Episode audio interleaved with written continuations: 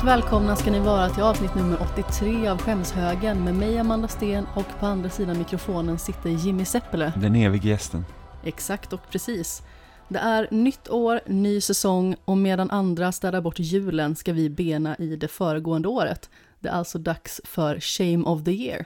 Jag trodde du skulle säga städa bort föregående år. Jag tänkte, ja men det var en ganska bra grej ändå. Var 2021 ett år som vi vill glömma? Nej, Ja, Det tycker inte jag heller. Hur var ditt 2021? jag tycker ändå det har varit eh, rätt så bra. Ja, men alltså, det är alltid svårt att gå in på sådana här grejer, för jag vet att många har haft det väldigt tufft i världen, men vi har haft det väldigt bekvämt Ja, ja, det var bättre än förra, förra året. år 2020. Ja, precis. På vilket sätt? Nej, men det har varit liksom mindre stök egentligen, kan man väl säga. Med, med liksom allt. Även, även om pandemin har varit fortgående så har det fortfarande liksom varit så att, ja men, den här ovissheten som var i 2020 har liksom inte riktigt funnits här på samma sätt eftersom nu lever vi i det liksom och det har mer eller mindre blivit vardag, kanske vi inte liksom med den positiva bemärkelsen, men det är ändå liksom så här att jag kommer ihåg det förra, eller liksom våren 2020 var ju verkligen så här att när, liksom, hur kommer det se ut framöver, hur ska det liksom gå till med allting, och det var liksom dagliga presskonferenser från Folkhälsomyndigheten, och allt var väldigt osäkert. Precis, kommer det gå så långt att Sverige stängs ner? Vad händer då? Hur kommer det gå med våra jobb? Det var ju så himla mycket ovisshet där ett tag. Och framförallt för dig som studerade och sen så slutade du med det och sökte jobb och det var knivigt och sen så hade du mycket med att du flyttade ner hit och du flyttade i olika omgångar. Så först flyttade du ner dig i stort sett och sen så flyttade du ner dina saker och sen så flyttstädade du lägenheten. Ja men precis. Så det var ju liksom i många vevor där förra året. Det var mycket mindre lugn och ro i fjol helt enkelt. Ja, precis.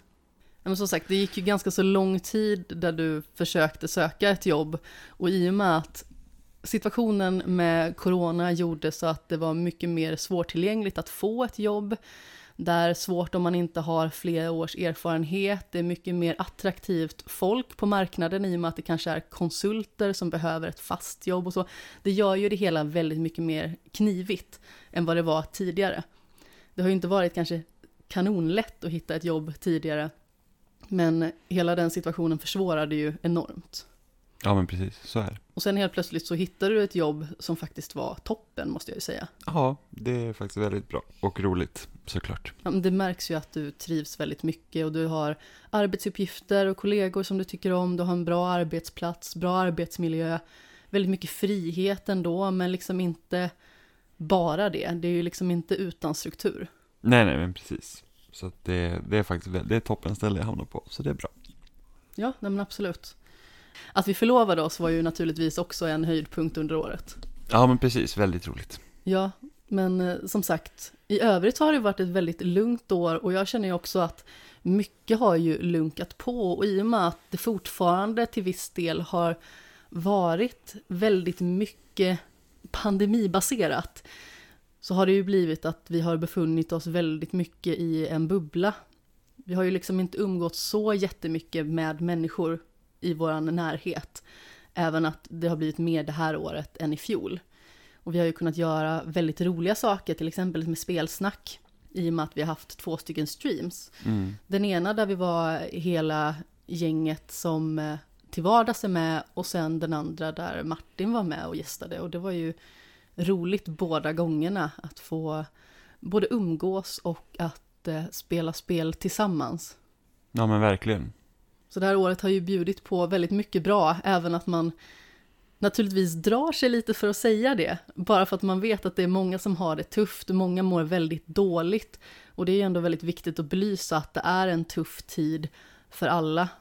Och det är ju bara liksom att försöka att bidra till en så säker tillvaro som möjligt och att eh, försöka ge stöd till dem som verkligen behöver det. Jag tänker ju väldigt mycket på kanske, om vi tar psykologiskt, just extroverta personer till exempel som får energi av att umgås mycket med folk. Och när den vardagen dras tillbaka så kan det nog vara väldigt psykiskt jobbigt för dem. Mm. Jag själv som introvert har ju liksom inte problem med att typ stänga in mig i det fort som är ens hem och spela videospel liksom. Men eh, jag tror att eh, många lider av situationen på många olika sätt, oavsett om det är hälsan, fysisk eller psykisk, eller om det är jobb och familjetillvaro och sådana saker. Mm. Så det är viktigt att nämna i alla fall att det har inte bara varit ett lätt år för alla, även att det har varit ett väldigt eh, lätt år för oss. Om man säger så. Mm. Det har ju varit ett väldigt lätt år för oss också i och med att vi konsumerar ju väldigt mycket populärkultur. Ja, precis, det gör vi. Och det är ju det vi ska prata om nu, de bästa populärkulturella upplevelserna från i år. Har man inte lyssnat på Skämshögens Shame of the Year tidigare så går det egentligen ut på att vi har varsin topp 5-lista i varje kategori. Vi har spel, film och tv-serier. Vi går igenom det här i just den ordningen. Sedan har vi naturligtvis också skämsfilm, skämsspel, skämsserie. Alltså sånt som vi har konsumerat nu för första gången, även att det har släppts tidigare. Sådant som kanske har funnits i vårt bakhuvud som vi verkligen velat ta oss an, men inte kunnat förmå oss att göra tidigare. Men vi har ju glädjande nog också fått lite lyssnarkommentarer, så jag ska börja med det. För på Skämshögens Twitter och Instagram så ställde jag frågan vilka spel, filmer och tv-serier har du tyckt mest om från 2021? Och då uppmanat lyssnare att berätta vilka dessa är. Och då har vi Emil Ackre som skrev Succession och Final Space i serier, Returnal och Resident Evil Village i spel och No Time To Die i film. Fuck the haters, Daniel Craigs sista rulle som Bond var fan da bomb. Och sedan så har vi också våran gode vän Stefan Olin som skrev Spel, Cyber Shadow och Returnal, tv-serie, Doom Patrol och Loki. Inom parentes också, Agatha All Along får ej förglömmas. Film, Spider-Man No Way Home och Shang-Chi.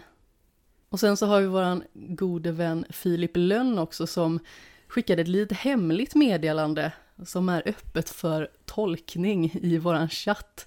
Och då skrev han Midnight Mass och eh, massa skumma emojis. Och eh, jag antar att han tycker att den är bra. Vad tror du Jimmy? Jag tror också det.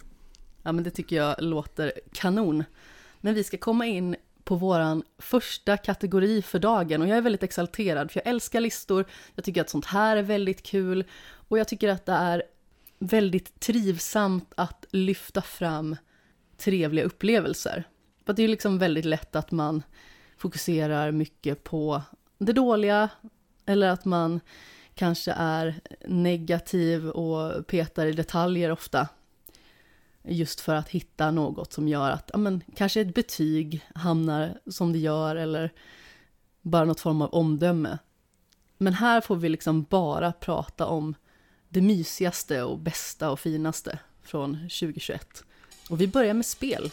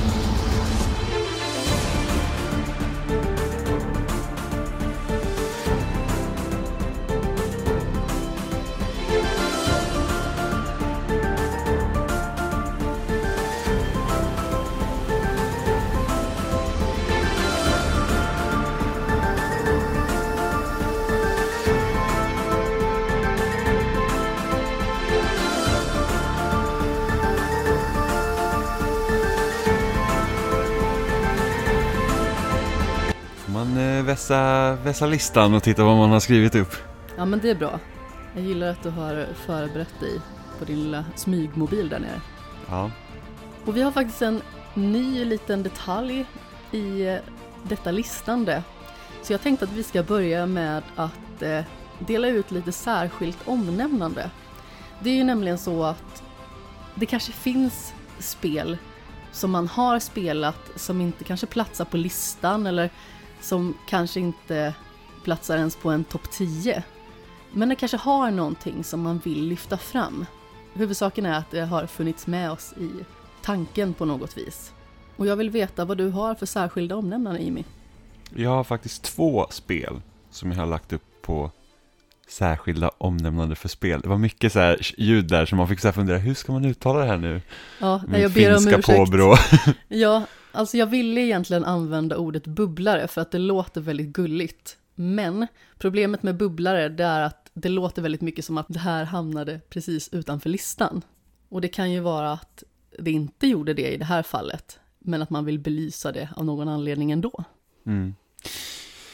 Mitt första spel för särskilt omnämnande är Sable. Eh, ett spel som jag såg väldigt mycket fram emot länge. Eh, och eh, det jag tycker liksom att det som gör det här spelet är så speciellt är det att de har satsat på att då det så populära omfånget att ha en öppen värld. Eh, men istället för att fylla det med massa monster och fiender som man ska slå ihjäl så är det helt och hållet liksom satsat på utforskning istället. 100% pacifistiskt. Ja men precis, att du, du har liksom, visst du har ju quest och sånt som man tänker i vanliga typer, typer av rollspel egentligen. Eh, för att du ska då hitta liksom så här, hm, vad vill jag göra när jag blir stor? Eh, och då får man liksom ta sig an olika roller och, och, och då göra eh, olika uppdrag. Det kan vara alltså att man måste liksom klättra upp till höga platser eller liksom hitta olika resurser och, och ta dem till folk. Eh, men just det här att det, det är liksom så här att det är en väldigt lugn och fridfull upplevelse när man liksom tar sig fram i de här olika sandmiljöerna egentligen. Alltså tänk dig typ, jag tänker mig att de har hittat väldigt mycket inspiration från typ Star Wars och Tatooine, förutom att man liksom inte har det här att alla lever i misär, utan Och det är Dune. liksom, och Dune, ja precis, men liksom att det här att man man bara säger att ja, det är liksom, man har sin lilla svävare, man får bygga och, och trixa och hålla på med den och den kan man uppgradera och samtidigt som man liksom hittar sin roll egentligen i den här världen. Så att jag tyckte att det var ett väldigt, väldigt trevligt spel. Ja, men definitivt. Jag har ju inte gått in i det så mycket som du har gjort, men jag ville också på min lilla lista belysa det. Eh, Jag har ju dessvärre inte gjort mer än att nosa på det, vilket gör att det inte riktigt känns rättvist att ha med det på topplistan. Men det är ett estetiskt under och vad jag liksom har förstått ett väldigt säreget berättande och en berättelse som är väldigt finstämd om att välja sin väg i livet.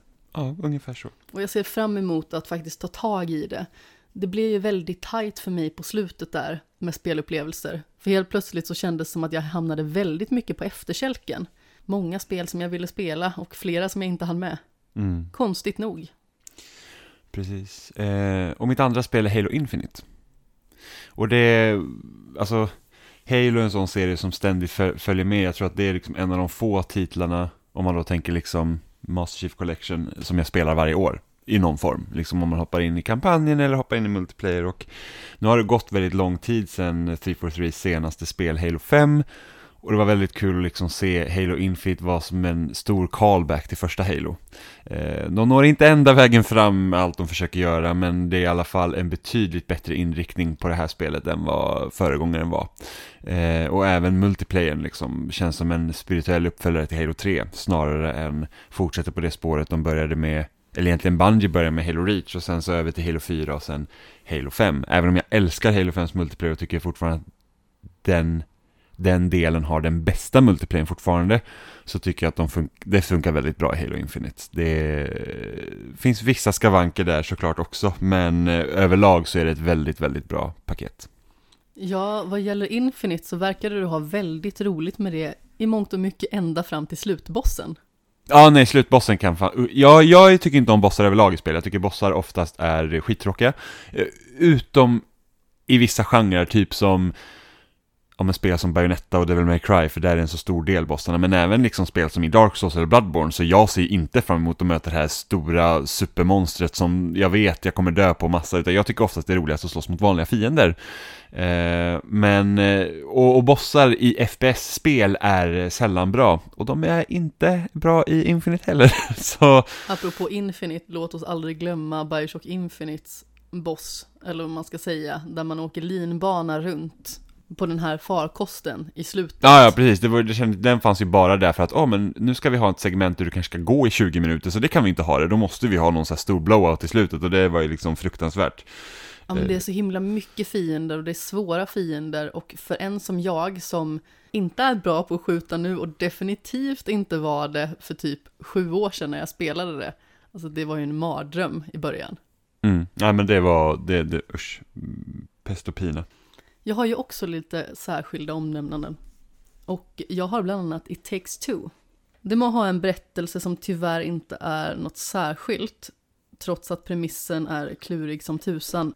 Men hade jag enbart dömt spelet på sin innovation och hur vansinnigt roligt det är att spela tillsammans, så hade det nog varit någonstans i toppskiktet och härjat för mig. Det är verkligen så väldigt kreativt. Det finns himla många olika lösningar och de återanvänder aldrig spelmoment.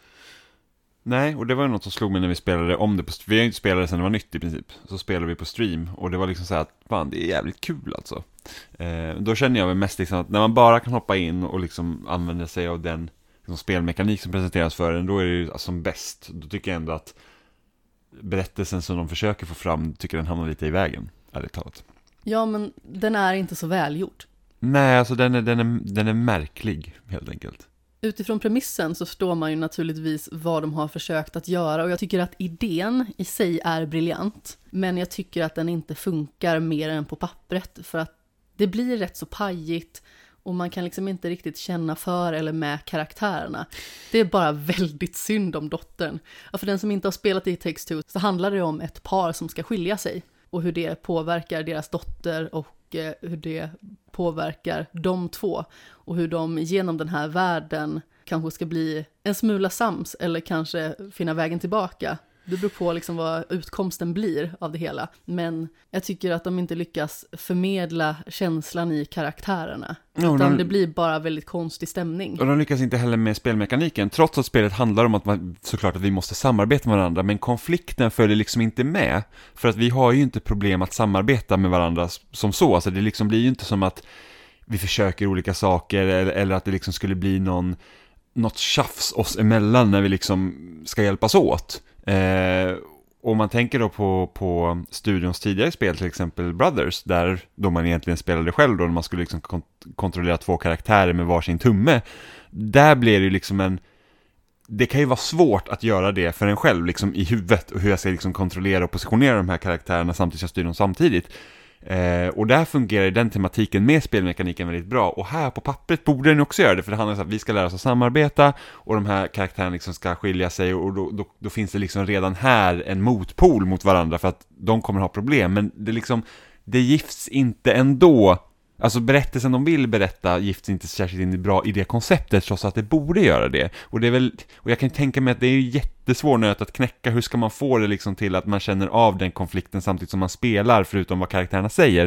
Eh, men det är väl där jag har väl störst problem egentligen med det. Men spelmässigt är det ju hur roligt som ah, ja. helst. Som ett, som ett renodlat co-op-spel är det ju liksom kanon verkligen. Ja, det är uppe i toppen där, verkligen. Jag har ju ett till och det är Marvels Guardians of the Galaxy.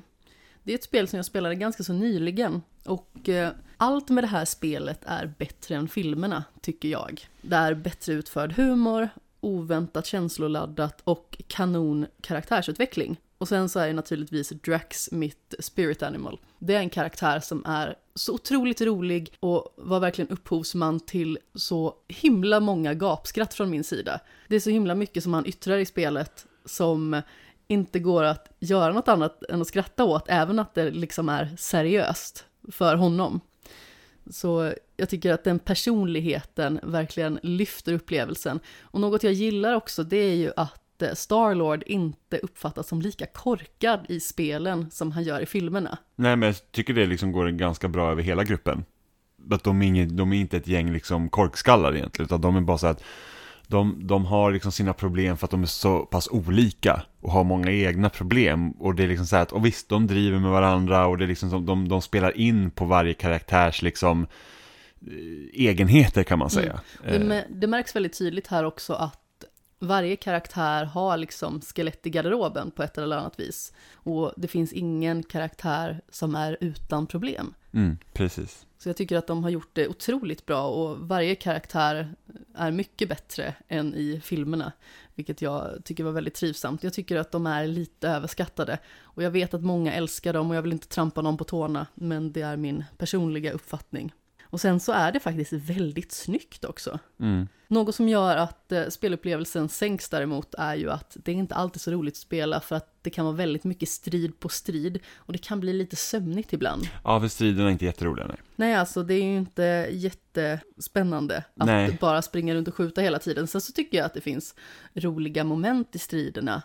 Men det kan bli lite uttjatat när det är liksom kaka på tårta på bulle i stort sett. Ja, men striderna ändrar sig inte speciellt mycket heller från första stund till sista. Eh, och sen så tycker jag att alltså, alla fiender tål rätt så mycket också, så det blir liksom bara så att ah, man bara skjuter och skjuter och skjuter. Ja, men precis. Något jag gillar däremot är att man kan använda sig av sina kompanjoner för att göra olika typer av attacker. Och deras attacker är väldigt säregna för själva personen i sig. Så jag använder mig av dem väldigt mycket. Även att jag naturligtvis sprang runt och lekte pang-pang med Starlord. Mm, Men vad säger du, ska vi komma in på själva listan i sig? absolut.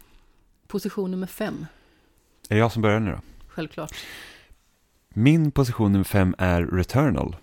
Ehm, och det här är ett spel från... Lite finsk patriotism. Ja, men lite så. Jag känner att det är represent och, och så vidare. Eh, ja, men Housemark är ju tidigare kända liksom för att göra de här typ high score-jagande spelen egentligen, typ som eh, Super Stardust och eh, Resogun och Matterfall och, och den typen, liksom, typ arkad twin stick shooters helt enkelt.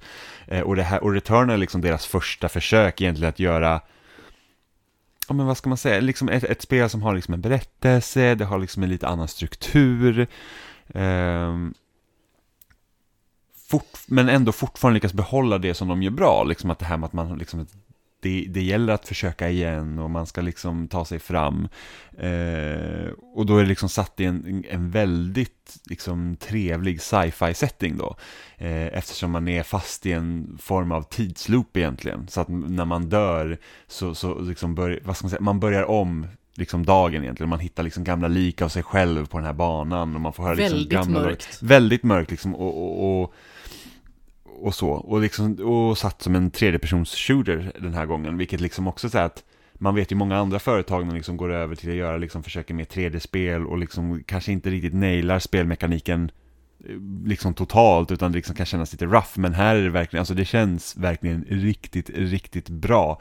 Jag skulle nästan liksom jämföra den här typen av sty styra då karaktären i en tredjepersons shooter här känns ju liksom mer som att det fungerar ungefär lika smidigt som jag tycker Gears of War funkar, exempelvis. Jag tycker liksom att Gears, på sättet man spelar Gears, vilket som är lite, lite styltigare såklart för att det, det är liksom man är inte lika rörlig, men liksom fortfarande liksom att, att springa runt och skjuta och liksom mellan fiender och sånt känns riktigt bra och i Returnal lyckas man på samma sätt lika bra för vad det spelet är. Det är väldigt roligt att skjuta i Gears, det tycker jag också. Mm, eh, och så är det även här.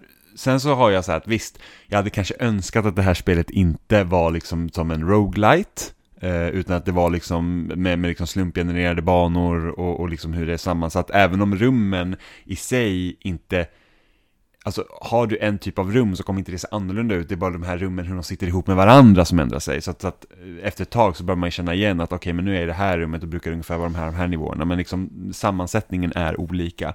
Eh, och då hade jag hellre sett att det här var liksom ett, ett, ett fullt äventyrsspel, där liksom så att det här är kartan och nu får du liksom ta dig fram. Eh, mer som ett Metroid än något annat.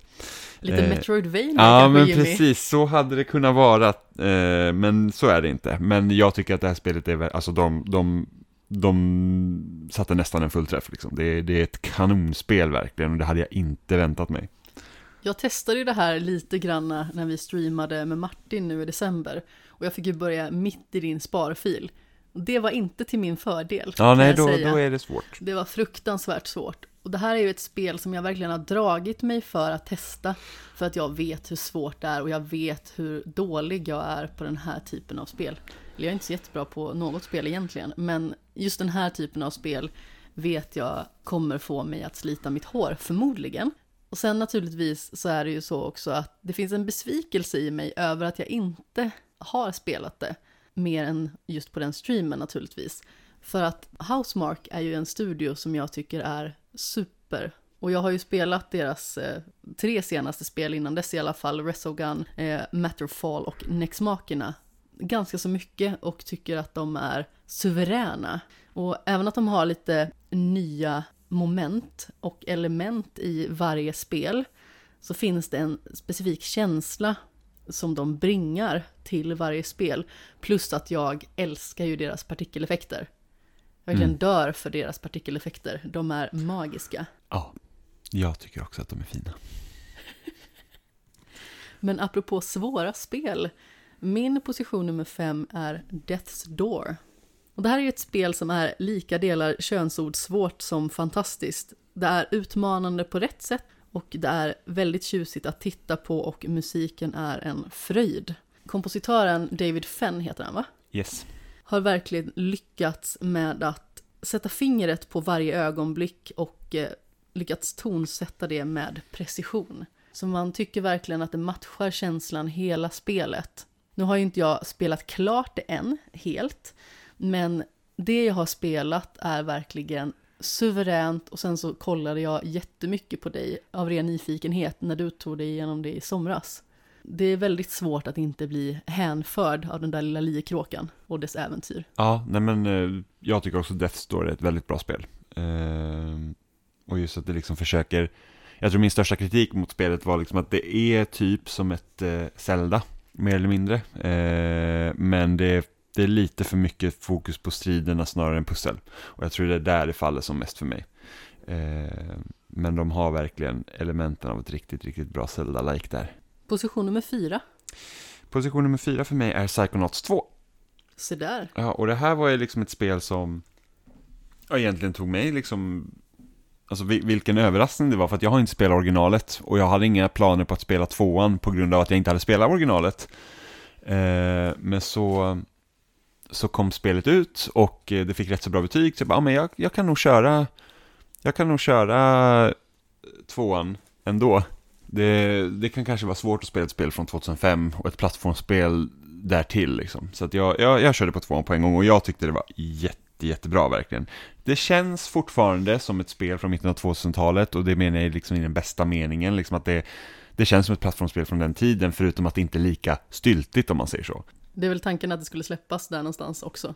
Ingen aning faktiskt. Double Fine brukar inte arbeta så mycket med eh, uppföljare och så. Eh, men jag kan ju tänka mig att hade, det, hade första Psychonauts varit en större hit så hade, hade det nog kanske kommit en tvåa då. Det har ju liksom varit, jag vet att Tim Schafer har sagt det i intervjuer i alla fall, att liksom idén har ju alltid funnits där och att liksom redan när man utvecklar första spelet så har man redan börjat tänka hur kan vi liksom ta det här konceptet vidare. Eh, men det som är så fantastiskt med det här spelet också, det är det att det handlar ju mycket om liksom psykisk ohälsa och liksom hur liksom olika karaktärer tar itu med sina problem eftersom man är ju då en psychonaut så man är egentligen som en sorts av ja, men nästan en detektiv som hoppar in i andra karaktärers liksom sinnen så att säga och liksom kollar vad är det som har gått snett. En psykologdetektiv. Ja men lite så. Eh, och det är ju, och spelet är mycket- mycket utformat som ett liksom spiondrama nästan. Eh, som man spelar som Raz som eh, då ska bli en av de här Psychonauts till exempel. Eh, och jag, eh, jag, jag tyckte det var, liksom, det var jätteroligt liksom. Eh, att springa runt i de här olika världarna som den ena är mer skruvad än den andra för att eftersom man då hoppar in i någon annans hjärna så kan de också liksom de kan också skruva till bandesignen liksom och det händer tokiga grejer och det kan vara allt från liksom en, en, en liksom kasinonivå till liksom en, en hippiekonsert till liksom att man hoppar in som i en glasflaska och runt, seglar runt på olika öar och sånt. Så att, nej men det var, det var otroligt kreativt och otroligt bra. Jag gillar ju Double Fine också så att det var himla kul att de liksom fick en riktig hit med det här spelet. Det är väldigt behändigt också att eh, ha platsen i någons hjärna. För att där finns det liksom inga gränser för hur skruvat det kan bli. Nej men precis. Och sen så bygger ju det här spelet väldigt mycket på ganska så mörka teman ändå. trots att det liksom är så pass färgglatt och eh, putslustigt. Ja men det gör det. det och de lyckas med den balansen väldigt bra. Det känns liksom aldrig liksom så mörkt som många andra liksom. Det är inte typ Last of Us, man bara öh, gud vad jobbigt det här är. Eh, men det blir heller aldrig fjantigt som typ, om inte vet jag, jag spelar det här jäkla DC Supergirl-spelet till Switch tid, eh, tidig sommar liksom, bara så att det här är liksom för mycket liksom typ det sämsta av Cartoon Network nästan. Hade inte du roligt med det alltså? Nej, inte alls. Men apropå nattsvart, min position nummer fyra är Backbone. En antropomorfdeckare i klassisk noir-setting med oerhört vacker pixelgrafik och en berättelse som tar oerhört oanade vändningar. Oerhört många oerhört från min sida. Ja, ja men just det, jag tycker det, är det bästa med Backbone egentligen, att det lyckas liksom även när de har de här väldigt märkliga vändningarna i, i spelet så känns det inte som att man liksom tar det känns inte som att upplevelsen tas ifrån en heller, utan det är bara så här, what? För att det är liksom, med själva tematiken det här med att man har då en överklass som helt enkelt livnär sig på underklassen i princip, eh, så blir det liksom inte märkligt på det sättet det hade kunnat bli, utan det är bara så här att okej, okay, men liksom det här är mer skruvat än vad jag trodde. Och, och, just att den här liksom då privatdetektiven som har otroligt låga tankar om sig själv hamnar i en situation som är helt och hållet liksom det är för mycket. Alltså han tar sig vatten över huvudet helt och hållet. Eh, och, och, känner av det och liksom man är inte den här typiska hjälten där, åh du är så duktig, du är den bästa detektiven som någonsin existerat och alla bara bekräftar hur duktig du är hela tiden. Det, det är någonting som jag absolut avskyr i spel, när alla ska säga hur duktig man är. Att man är så här, man är en exceptionell, man är den liksom, och ingen annan har varit så här bra som du och liksom bara bara liksom benar in i det hela tiden, hur bra du är och det, det, uh, det tycker jag är hemskt. Så det är bra att få spela liksom en karaktär som egentligen kanske inte är så duktig och liksom bara säga att det här är fucked up. Ja men exakt. Och jag är ju inte den som alltid tycker att det här med manliga genier är negativt, för det finns väldigt många bra verk baserade på det, exempelvis Sherlock. Men det är väldigt uppfriskande att se en karaktär som den här som Visst, han är ju inte osmart på något vis, men han är lite mer ordinär, väldigt jordnära, men han har också väldigt sorgsna känslor inför sig själv, har otroligt dålig självkänsla. Ja, och sen så speciellt då när man har den här räven som hjälper en, eh, som egentligen är mycket, mycket bättre på allting. Ja. Men det är bara att hon är författare och, ditt, och du är detektiv, så ditt jobb är fortfarande att göra den här liksom researchen och liksom fråga i egenskap av detektiv. Eh, så blir det också liksom en väldigt så stor kontrast mellan de två karaktärerna. Mm, och jag uppskattar den väldigt mycket. Det är två väldigt välskrivna karaktärer. Ja. Position nummer tre. Min position nummer tre är Deathloop. Eh, och det här är också ett sånt, jag gillar Arcane som har utvecklat spelet. Jag älskar Prey, jag älskar Dishonored-spelen. Eh, och med Deathloop så liksom försökte de egentligen en annan grej då, för att mycket i både Prey och Dishonored så går det ut, alltså man kan ju smyga väldigt mycket och liksom försöka ta sig runt på, på det sättet och speciellt i Dishonored så de spelar ju nästan alltid så att jag vill inte döda någon och jag vill inte bli upptäckt. Eh, men det gör också att man missar en stor del av spelet med tanke på att det finns ju betydligt fler aggressiva förmågor i Dishonored som går ut på att man faktiskt ska döda folk och liksom att, att spela det på ett aggressivt sätt är ju stor skillnad. Eh, och då har man kommit till Deathloop där du fortfarande kan smyga runt men det är liksom, du blir inte bestraffad för att du dödar folk, för du ska faktiskt döda folk. Du är liksom fast i den här tidsloopen där du ska döda alla dina måltavlor under en loop för att bryta den helt enkelt. Eh, och, och då får man ju liksom verkligen då får man experimentera med de förmågorna man, man får liksom och behöver inte vara rädd för att man liksom blir bestraffad om du dödar någon. Så det är väldigt uppfriskande att spela ett sånt spel från dem. Och just det här med att de har den här tidsloop-aspekten där du ett ska liksom ut från loopen eh, samtidigt som du har den här din egentligen rival som ska få dig att stanna i loopen som spelas av en annan mänsklig spelare. Vilket är ju liksom väldigt spännande och det är många gånger man kan vara både kul och frustrerande när man märker liksom att någon eh, har invaderat en spel och liksom försöker förstöra för en och man vet att det här liksom är ett riktigt svin som bara liksom fegar. Och så sitter eh, man och ugglar på varsin sida. Ja men precis och sen de, det har kommit uppdateringar och så nu som gör att man kanske inte ska liksom kan sitta och kampa på samma sätt men det är liksom det är liksom en del som gör det väldigt Alltså det är ju väldigt spännande när man vet att någon annan hoppar in i en spel och försöker förstöra för en. Eh, men det här var också liksom, jag tycker att Arcane, det är inte deras bästa spel, men jag tyckte verkligen att de, de, de lyckades verkligen med hela den här typ 60-tals spion, eh, liksom inramningen de har i spelet också liksom superkanon liksom. Och karaktärernas liksom kivande med varandra är också superroligt och speciellt när man kan då leka med den här att det är en tidslupaspekt och att då Juliana som är rivalen till Colt som man spelar som, är det här med att hon vet liksom, hon är också medveten om den här tidsloopen och hon bara, ja ah, men typ dina hundra förra du som försökte med det här, de misslyckades med det här totalt liksom, så att det, det liksom deras dialog mellan varandra gör också spelet väldigt, väldigt roligt eh, och att det spelar ingen roll hur många timmar man har spelat det så känns det fortfarande som att man liksom bara får höra ny dialog hela tiden. Så att, nej, det var ett väldigt kanonspel. Vad tycker du om berättelsen? Det har ju tvistats väldigt mycket om den.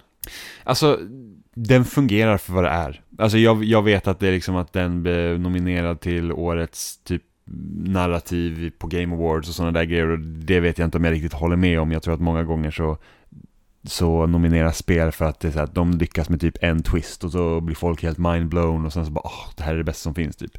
Eh, jag bryr mig, jag kan inte ens, jag kommer speciellt inte ens ihåg mycket av storyn heller förutom att den här tidsloopen existerar. Eh, men det är liksom, det är lite som Tomb Raider-spelen, det, är lite, det funkar medan man spelar men sen så glömmer du bort det efter du är klar.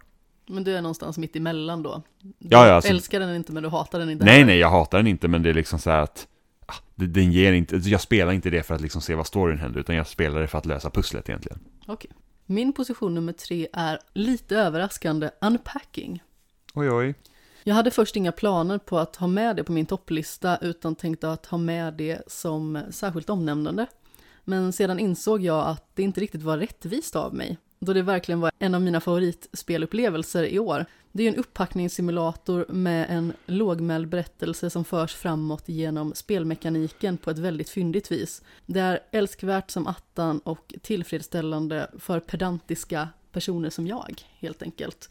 Jag måste verkligen säga att det här var ju också en otroligt stor överraskning för mig. Och framförallt att det tog sig så pass högt upp som till position nummer tre. För när jag började spela det här spelet så kändes det som en väldigt mysig, puttrig liten upplevelse. Men sen så fanns det ett djup där som man kanske inte ser vid första anblick. Och du hade ju inte heller tänkt på det när du satt bredvid, utan du trodde att jag bara packar upp saker. Ja, precis. Utan det här är ju lite av en livshistoria. Att man tar sig från ställe till ställe och när man börjar se ett mönster och vad det är som händer, då blir det väldigt träffande och och eh, faktiskt ganska så känslomässigt. Mm. Nej men jag måste säga att det är ju väl, alltså det måste säga att det är en ganska genialisk sak att ha liksom att det här packar vi upp ditt liv, en, man får följa en och samma person. Och liksom bara så här, för att det återkommer grejer, det försvinner grejer, det kommer nya grejer så att man liksom, att man kan berätta en berättelse bara på vilka saker som en person har, det tycker jag var väldigt, eh, alltså vilken bra idé. Ja men precis, och det kommer nya personer in i ens liv och eh, det ställer ju också saker på sin spets och påverkar ju tillvaron väldigt mycket. Mm. Jag undrar om de fick liksom lite idén till unpacking när de, om de har spelat eh, Florence. Mycket möjligt. För det finns ju ett moment i Florence där man behöver packa upp sina saker och sen packa ner sina saker för att det händer eh, grejer i ens liv. Så att, eh, det är mycket möjligt att det kanske kommer därifrån. Position nummer två, Jimmy. Där har jag Backbone.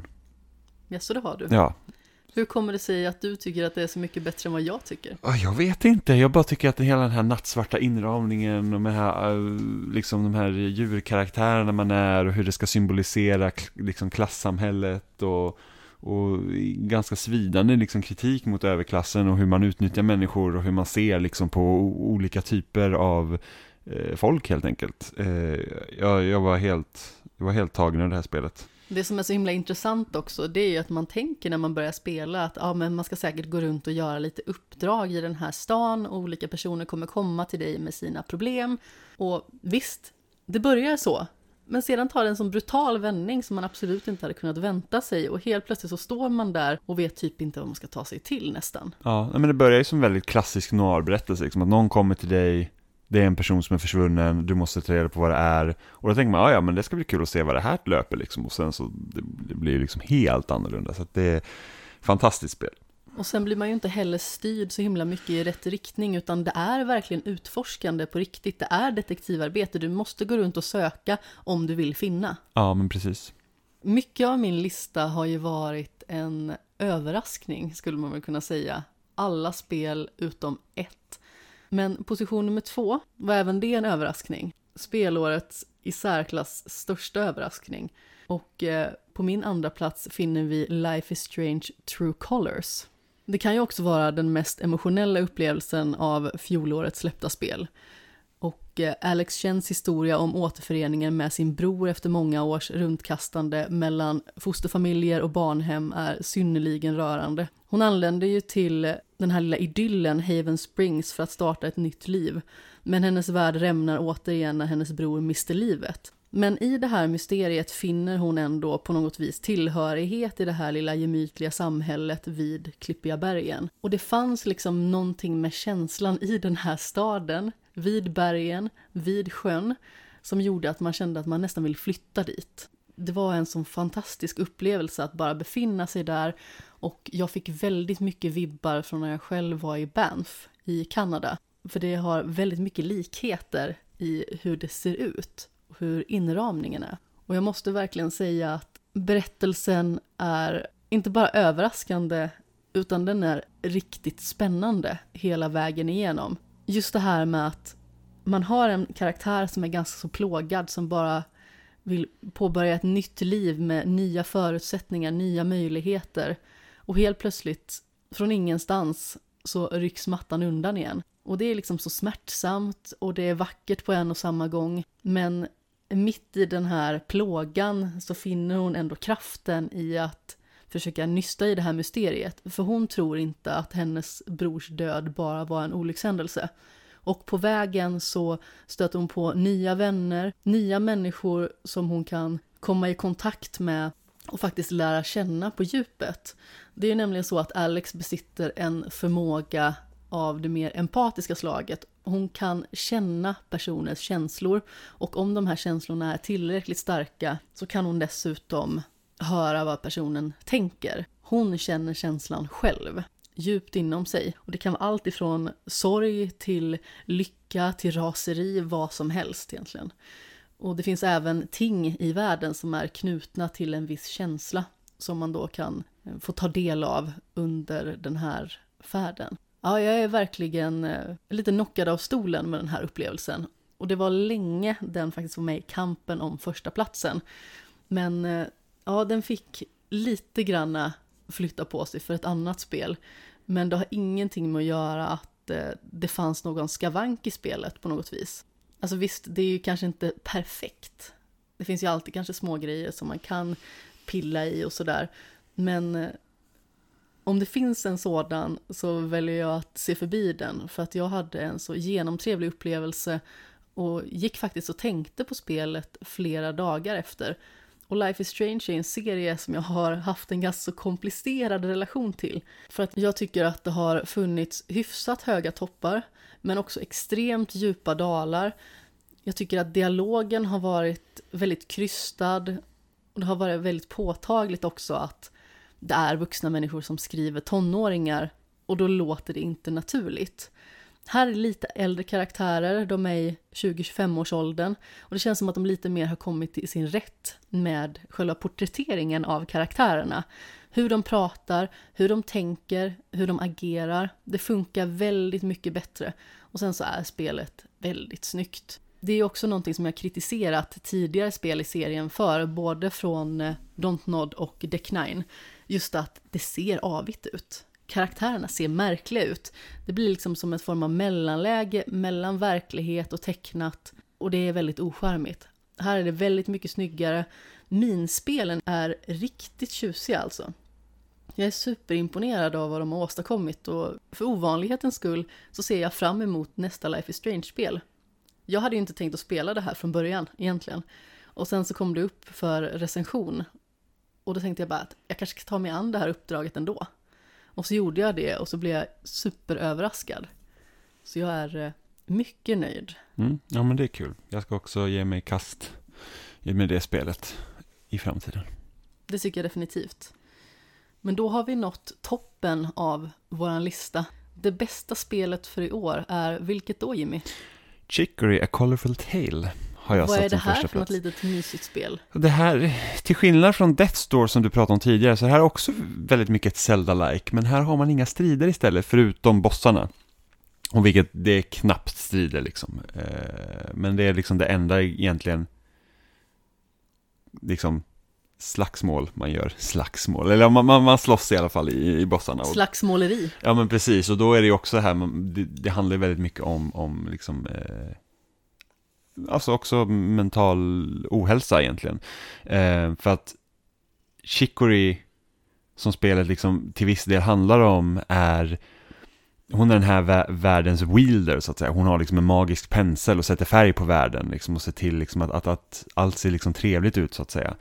Eh, och man spelar som eh, Chicorys eh, assistent eller städerska egentligen. Eller städare. Eh, och, och en dag så hittar man den här penseln. Liksom, och Chicory är ingenstans att hitta. Så att man tar upp den här penseln och, och liksom får egentligen ta del av den kraften som finns.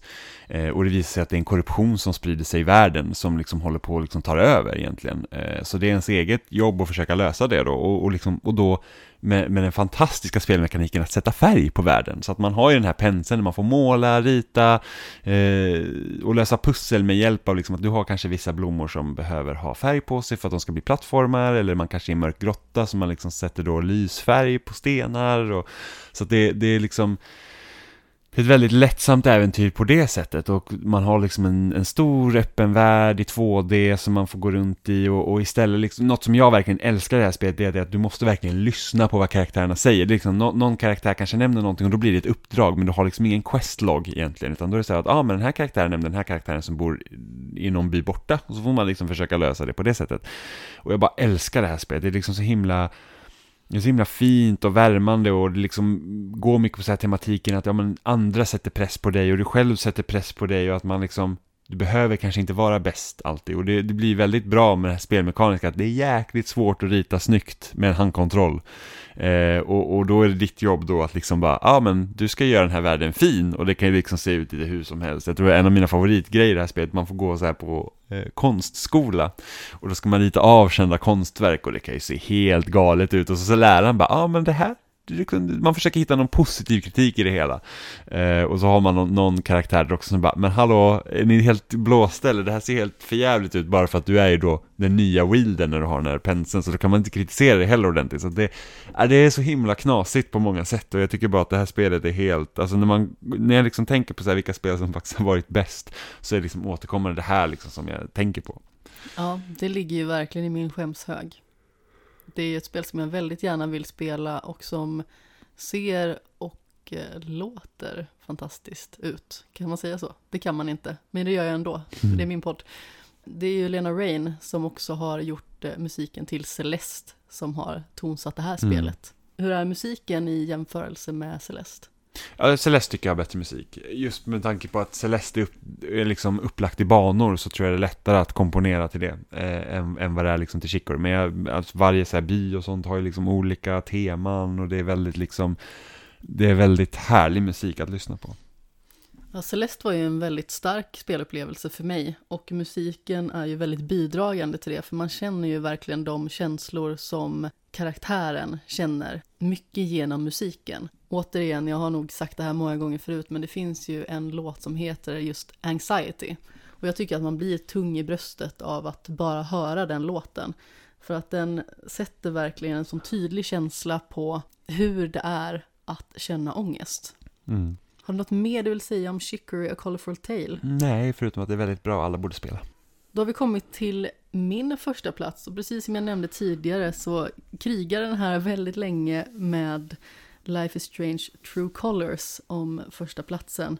Men min första plats är Ratchet and Clank Rift Apart. Det här året kanske absolut minsta överraskning om vi ska säga så. Resten av listan har ju varit ganska överraskande och om man satt och kollade på listan av spel som skulle släppas under 2021 så hade jag nog inte väntat mig att något av dem skulle vara med. Men eh, Ratchet Ratchet Clank Rift Apart är ju absoluta motsatsen. Och vi spelade ju igenom alla spel i huvudserien i våras, vilket går att höra om i avsnittet Lombaxer i mina braxer. Och då slog det mig verkligen hur uppfinningsrika spelen är, trots att de på något vis är väldigt lika. Och när äntligen uppföljaren kom ut efter åtta år var den verkligen allt jag ville att den skulle vara. Som jag sa i spelsnack, när vi hade vår diskussion om årets spel, så är Rift Apart en perfekt portion av din favoriträtt.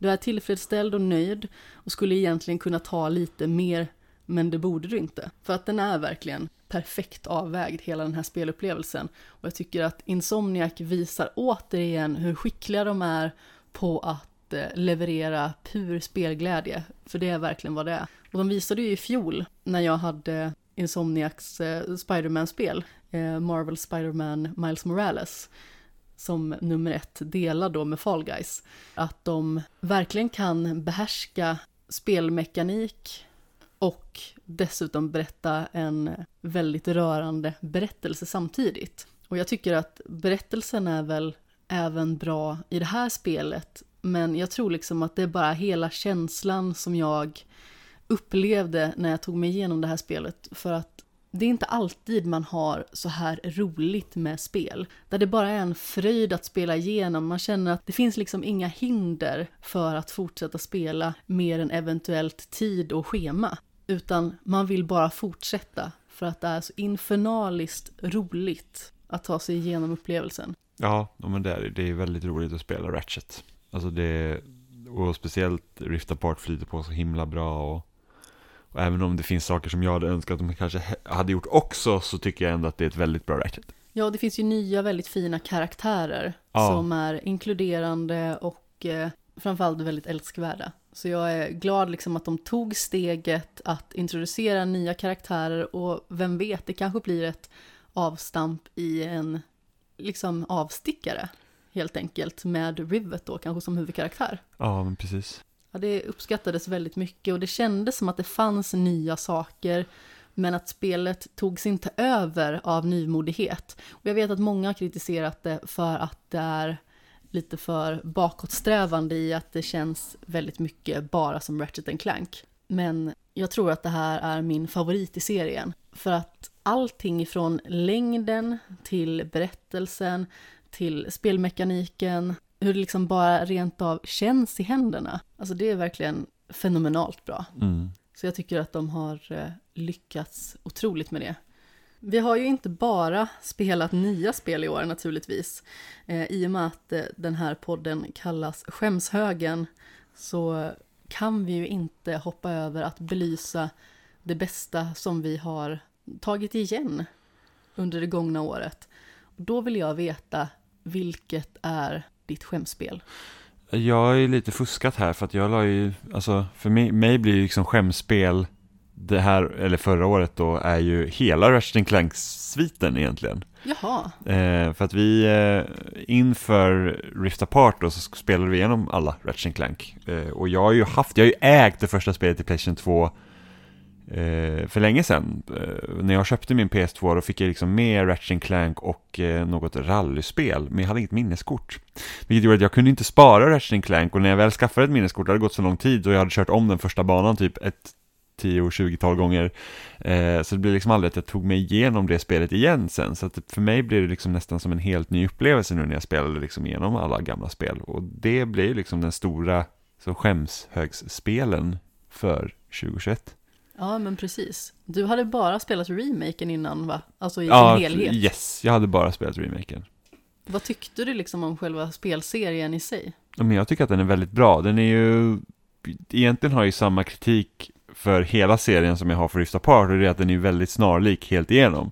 För man tänker liksom så att efter man spelar Playstation 2-trilogin så tänker man ja ah, men nu är det PS3-era, nu liksom går man upp ett snäpp, nu kommer man se liksom skillnaderna och det händer liksom inte riktigt. Det är liksom väldigt mycket samma. Och sen när även liksom då Rift Apart kom ut så är det liksom, ja det är fortfarande Ratchet Clank. Liksom det, de, det görs egentligen ingenting extraordinärt nytt i spelen, även om de är väldigt roliga. Och där vinner de ju väldigt mycket på, tror jag, att det är nästan ingen som gör den här typen av spel längre. Absolut. Det skulle jag nog säga också. Alltså hade det funnits tio andra sådana här spel i år, då kanske det här inte hade varit lika mycket utstickande. Men eh, det här är också ett spel som jag verkligen har sett fram emot ända sedan det utannonserades. Och det är verkligen en glädje att ha fått ta del av det spelet. Mm. Ja, alltså det är väl ingen jätteöverraskning vad mitt skämspel är i år. Skulle du kunna gissa vad det är Jimmy? Jag har faktiskt ingen aning. Oj, är det sant? Mitt skämspel är Mass Effect. Ah, såklart. Spel som detta är anledningen till att jag startade skämshögen från första början. Och när sluttexterna rullade kunde jag liksom inte känna något annat än lycka. Och det var nästan liksom på gränsen att det kom en tår eller två. Det var precis så magiskt som jag hoppades att det skulle vara. Och jag har ju försökt spela det tidigare, men problemet är ju att jag har spelat det på Playstation 3. Framförallt när jag testade det så var jag kanske inte lika väl bevandrad i hur man tar sig an den typen av upplevelser när det finns så många olika vägar att gå, du har väldigt mycket eget ansvar och sådär. Så när man äntligen kände sig mogen, eller vad man ska säga, för att ta sig an den här spelupplevelsen på riktigt så var det verkligen underbart. Första spelet gjorde verkligen någonting för mig när det avslutades. Det kändes som en sån otrolig vinst bara.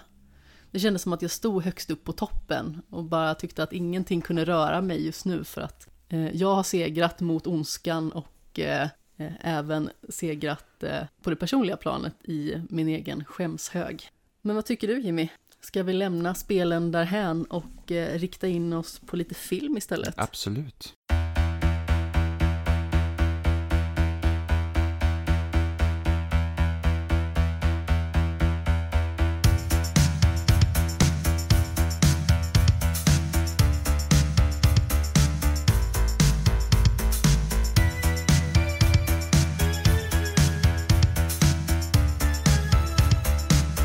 Vi går ju över till film istället och eh, precis som i tidigare kategori så ska vi börja med de här särskilda omnämnanden.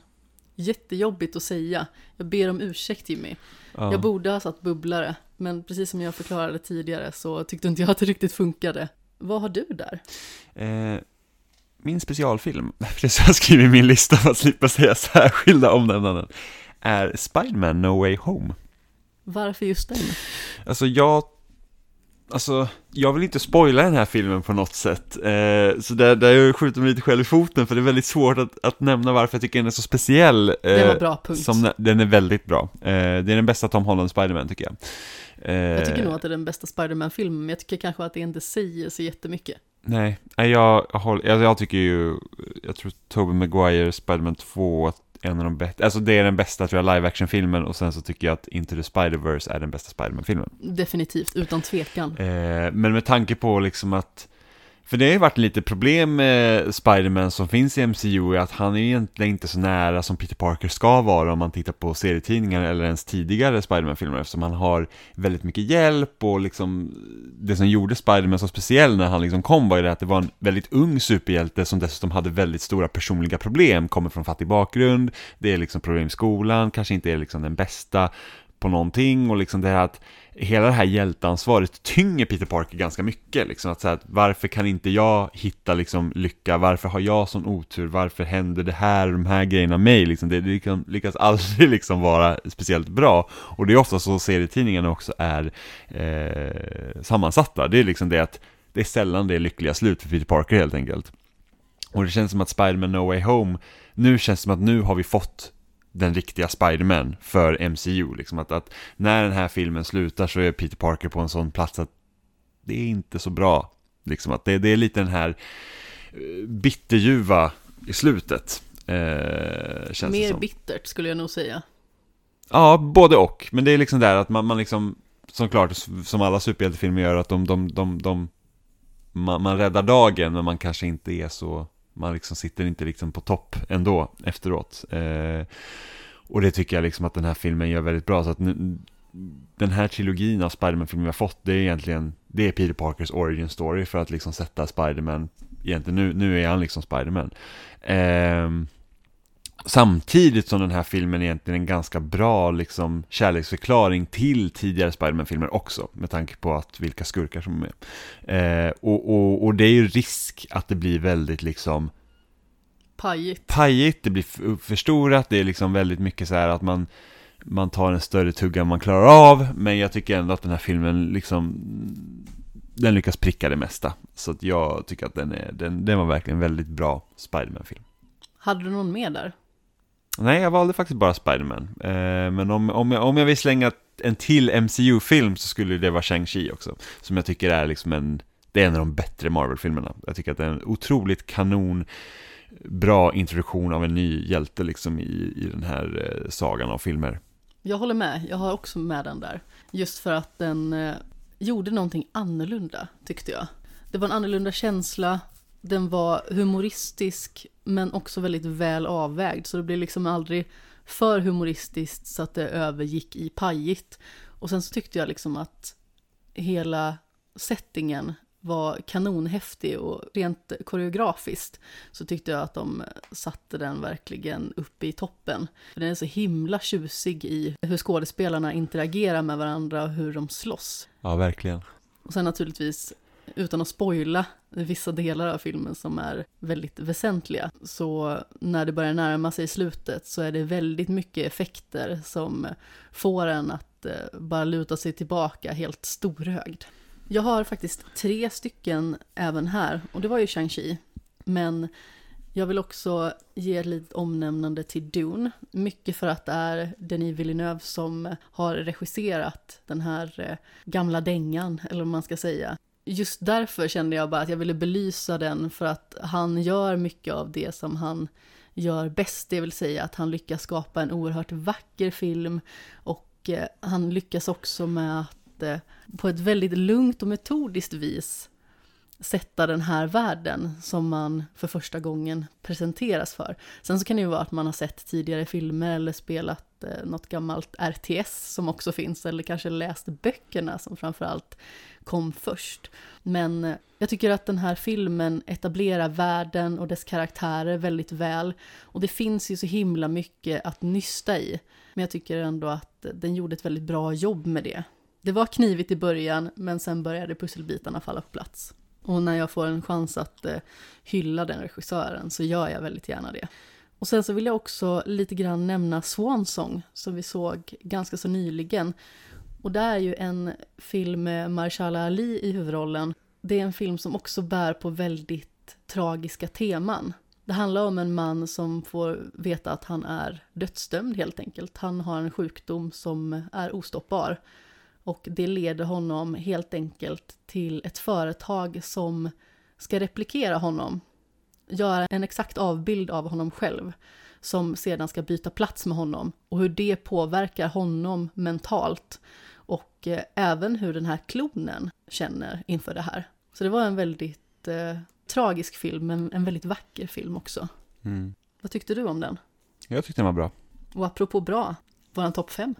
Yes, och nu, nu är det så väldigt konstigt med, med datum och sånt här, men jag hoppas att jag har valt alla filmer som i alla fall släpps här eh, 2021. Ja, vi kan ju faktiskt dra en liten brasklapp här, för att dels så har det ju varit extra knivigt med pandemin för att filmer har skjutits upp när det gäller biopremiärer och sånt. Vissa filmer som släpptes i fjol kunde inte släppas förrän långt in på 2021 här i Sverige, så de var därför otillgängliga för oss.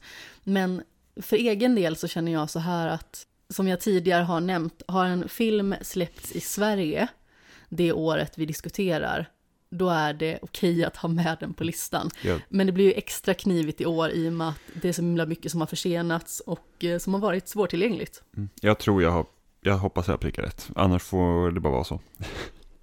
eh, så min nummer fem är The Father. Okej, den hamnar så pass långt ner. Ja, det gjorde den. Eh, så jag tycker den här filmen var verkligen, alltså den visar liksom, alltså hur de leker det här med att du har en person som har Alzheimers och hur liksom egentligen så är filmen verkligen baserad på hur den här människan upplever. Alltså hur kan dens upplevelse vara? Eh, med att karaktärer liksom helt plötsligt ser olika ut fast de är samma. Eh, den här karaktären vet inte liksom vilken, vilken tid den befinner sig i. Och, och hur de leker liksom kamerarbetet och hur de switchar olika scener och hur liksom de verkligen porträtterar hur det är för den här människan tycker jag var helt fantastiskt. Jag tycker att det var otroligt bra gjort. Ja, och Anthony Hopkins rollprestation är ju verkligen någonting utöver det vanliga.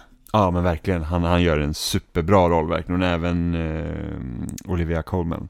Absolut, men jag tror att den som man absolut bör lyfta är just han i det här fallet, även att det finns jättemånga bra skådisar med i filmen. Men just det här liksom att kunna visa så olika typer av känslotillstånd, eh, sinnesförvirring, just det att man tycker själv att allting är så självklart, men alla andra förstår inte vad det är man dillar om. Ja, det var verkligen oerhört starkt.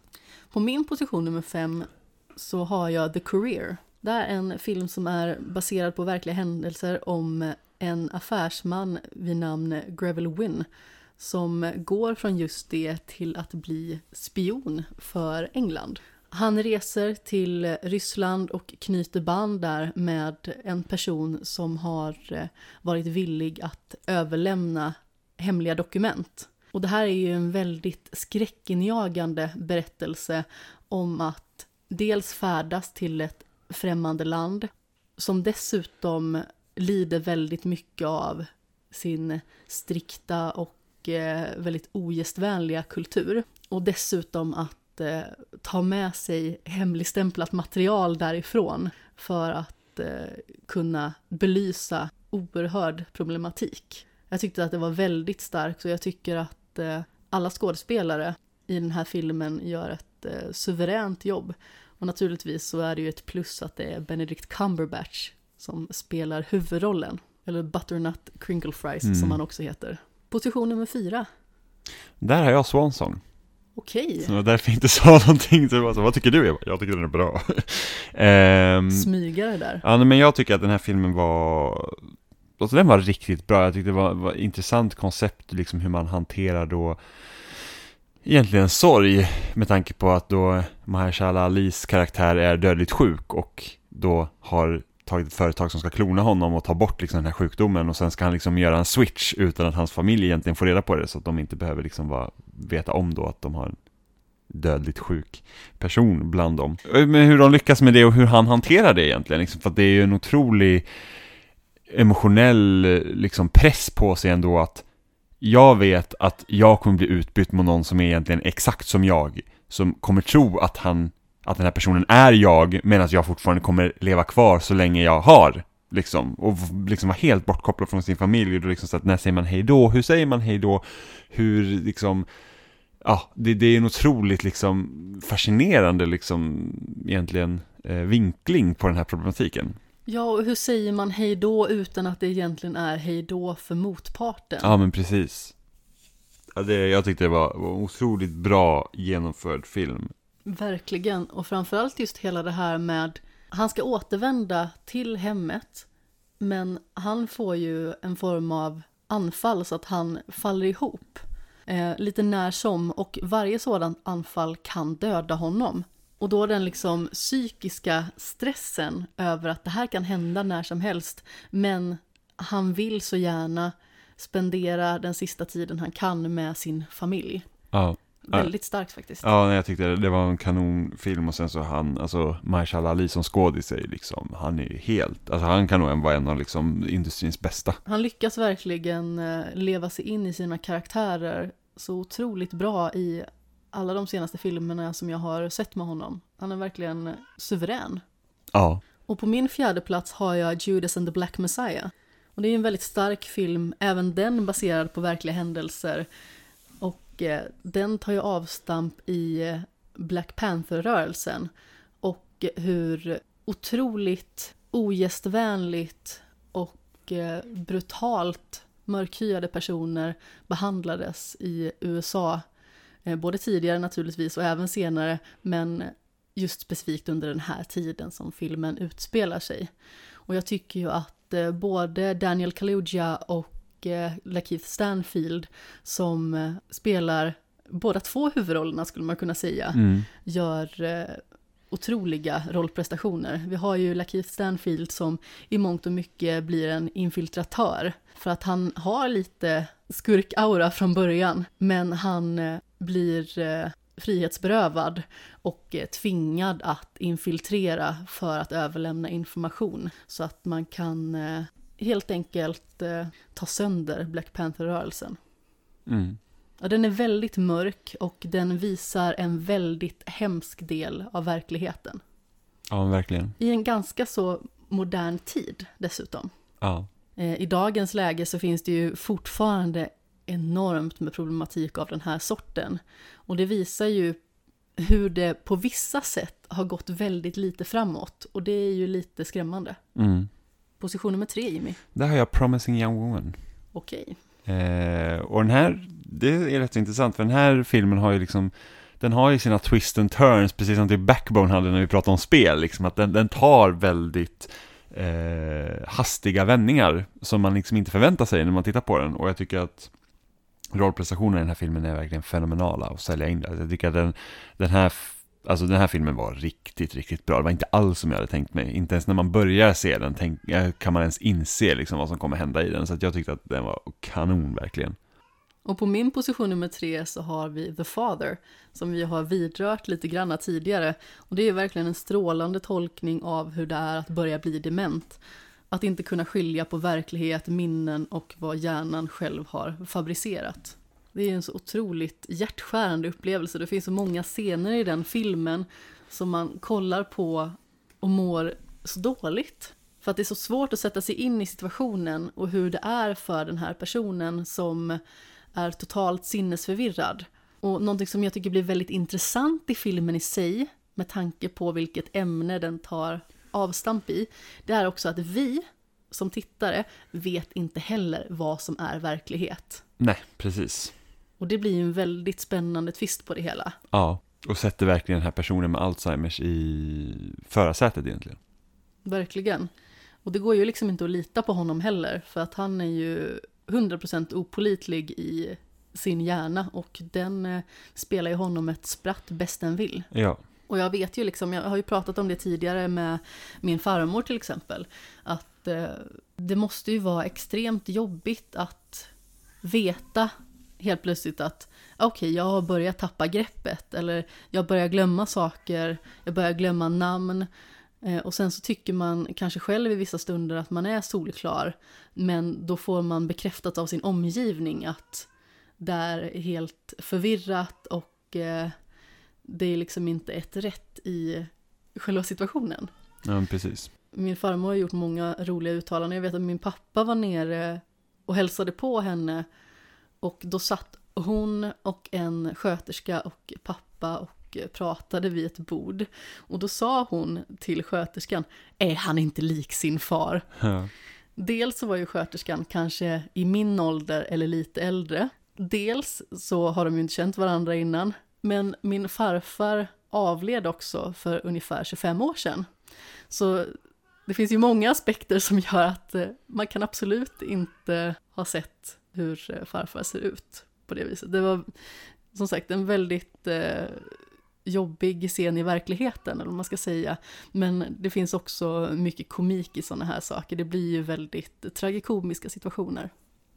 Ja men verkligen. Så även liksom i filmen, det finns ju vissa scener som är roliga, men det finns ju också en sorg i det. Ja men också hur snabbt det vänder. Det är ju det som nästan är läskigaste liksom. Ja men precis, att gå från total förvirring till eh, total klarhet. Det kan liksom gå med en handvändning. Mm. Position nummer två. Där har jag Sound of Metal. Ja, det hade jag nästan mina aningar ja, om. Och, det, och den filmen är liksom, alltså det är nästan lite på samma sätt som The Father, att liksom lyckas väldigt presentera hur det, hur det är att ha den här problematiken som huvudkaraktären har. För att han är ju då en trummis i ett eh, hårdrocksband, eller ett metalband, eh, och eh, håller på att bli döv, helt enkelt. Eh, och då tänker man liksom att, att ett film är ett väldigt audiovisuellt medium och ändå liksom då ska du ha en, en stor del av filmen som utspelar sig där du liksom där man använder ljudet för att du knappt hör liksom. Eh, och jag tyckte bara att den här filmen var så himla bra helt enkelt. Jag tyckte att den, den porträtterar den här karaktärens problem väldigt bra och hur det var liksom, liksom att inse liksom att det här är mitt liv nu, att jag kan liksom inte jag måste ändra helt på allt jag liksom älskar och vet om. Liksom, att jag, jag lever verkligen för musiken och det funkar liksom inte längre. Mm, precis, det eh. finns ingen möjlighet till återvändo eller att göra någonting annorlunda utan det är bara att anpassa sig. Mm, och precis, och sen så tror man att man ska hitta liksom den här magiska lösningen då med hörapparat. Man ska liksom kunna få liksom, att höra igen men det, liksom, det kommer inte bli som förut. Och hur, hur, hur arbetar man med det egentligen? Liksom, att, att ställa om sitt liv. Han tar ju väldigt drastiska metoder till mm. sig också. Ja, verkligen. Eh, men det var, jag tyckte att det var en väldigt fin och bra film. Ja men verkligen. Den nådde inte hela vägen fram till mig och jag vet att du uppskattade den mycket mer än vad jag gjorde men det är absolut en eh, mycket bra film. Lite överraskande kanske med tanke på hur mycket beröm jag överöste över den här filmen så är min andra plats Promising Young Woman. Ja. Och det är ju en tragisk, mörk och på något vis vacker film som tar väldigt många oanade vändningar. Och där har vi också den här briljanta rollprestationen av Carey Mulligan som eh, verkligen visar vilken bredd hon besitter. Hon spelar liksom så många roller i en och eh, baserat på vad det är för situation så gör hon väldigt många vändningar och ändringar i sin persona. Mm. Och det här var ju en film som också knockade mig av stolen och jag satt ju på nålar hur länge som helst igenom filmen. För att det är så starkt, det som hon strävar efter. Eh, och hon går verkligen sådana enorma längder för att nå sitt mål. Och det är ju helt enkelt så att utan att man vet den bakomliggande faktorn till vad som triggar igång det här, så söker hon upp män och helt enkelt låtsas att hon är påverkad av någon substans, oavsett om det är alkohol eller droger och så vidare. Helt enkelt så eh, förlorar hon lite kontrollen över sig själv och då bevisar en poäng i hur vidriga män kan vara i hur de utnyttjar situationen och eh, tycker sig själva ha rätten till att eh, göra vad de vill med henne. Mm. Och när det då visar sig att hon hela tiden bara har skådespelat, då blir ju de chockade, de blir passivt aggressiva och eh, de förstår liksom inte hur en människa kan göra så mot dem. Vad är det för psykopatbeteende att eh, lura en annan människa? Och det är ju det som blir så bisarrt i det hela, för att det är de som håller på att göra en gärning som är oförlåtlig egentligen. Mm. Att eh, gå över gränsen att eh, tycka att man har rätten till en kvinnas kropp bara för att den inte kan säga nej. Mm. Och just det här också att, att filmen behandlar också det här ämnet med att, så här, att ja men, typ unga personer som gör det, ja men de var ju så unga. Men även offren som de utsätter är också unga. Och Ja, varför, precis. varför liksom, det är inte deras val att göra det här liksom misstaget. Varför ska då de, varför spelar inte det någon roll då?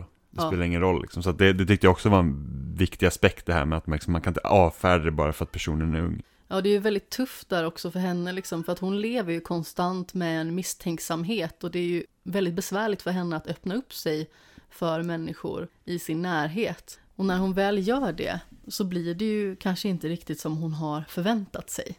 Det var en men mycket stark film och jag verkligen älskar den fullt ut. Den fick se sig slagen av en film som jag tror att vi båda har uppe i toppen. Och det är faktiskt ganska så roligt för att vi har ju varit ganska så omedvetna det här året om vad vi har på våra topplistor. Ibland så kan det ju vara att vi har råkat diskutera lite innan eller att man kanske har väldigt bra koll på vad den andra har gillat som mest. Men vad har vi i toppen Jimmy? För att jag är helt säker på att jag har samma. Inside.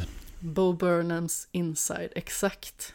Och varför blev den den bästa filmen? Okej, det kanske inte är riktigt en film på det sättet, men där släpps som en film.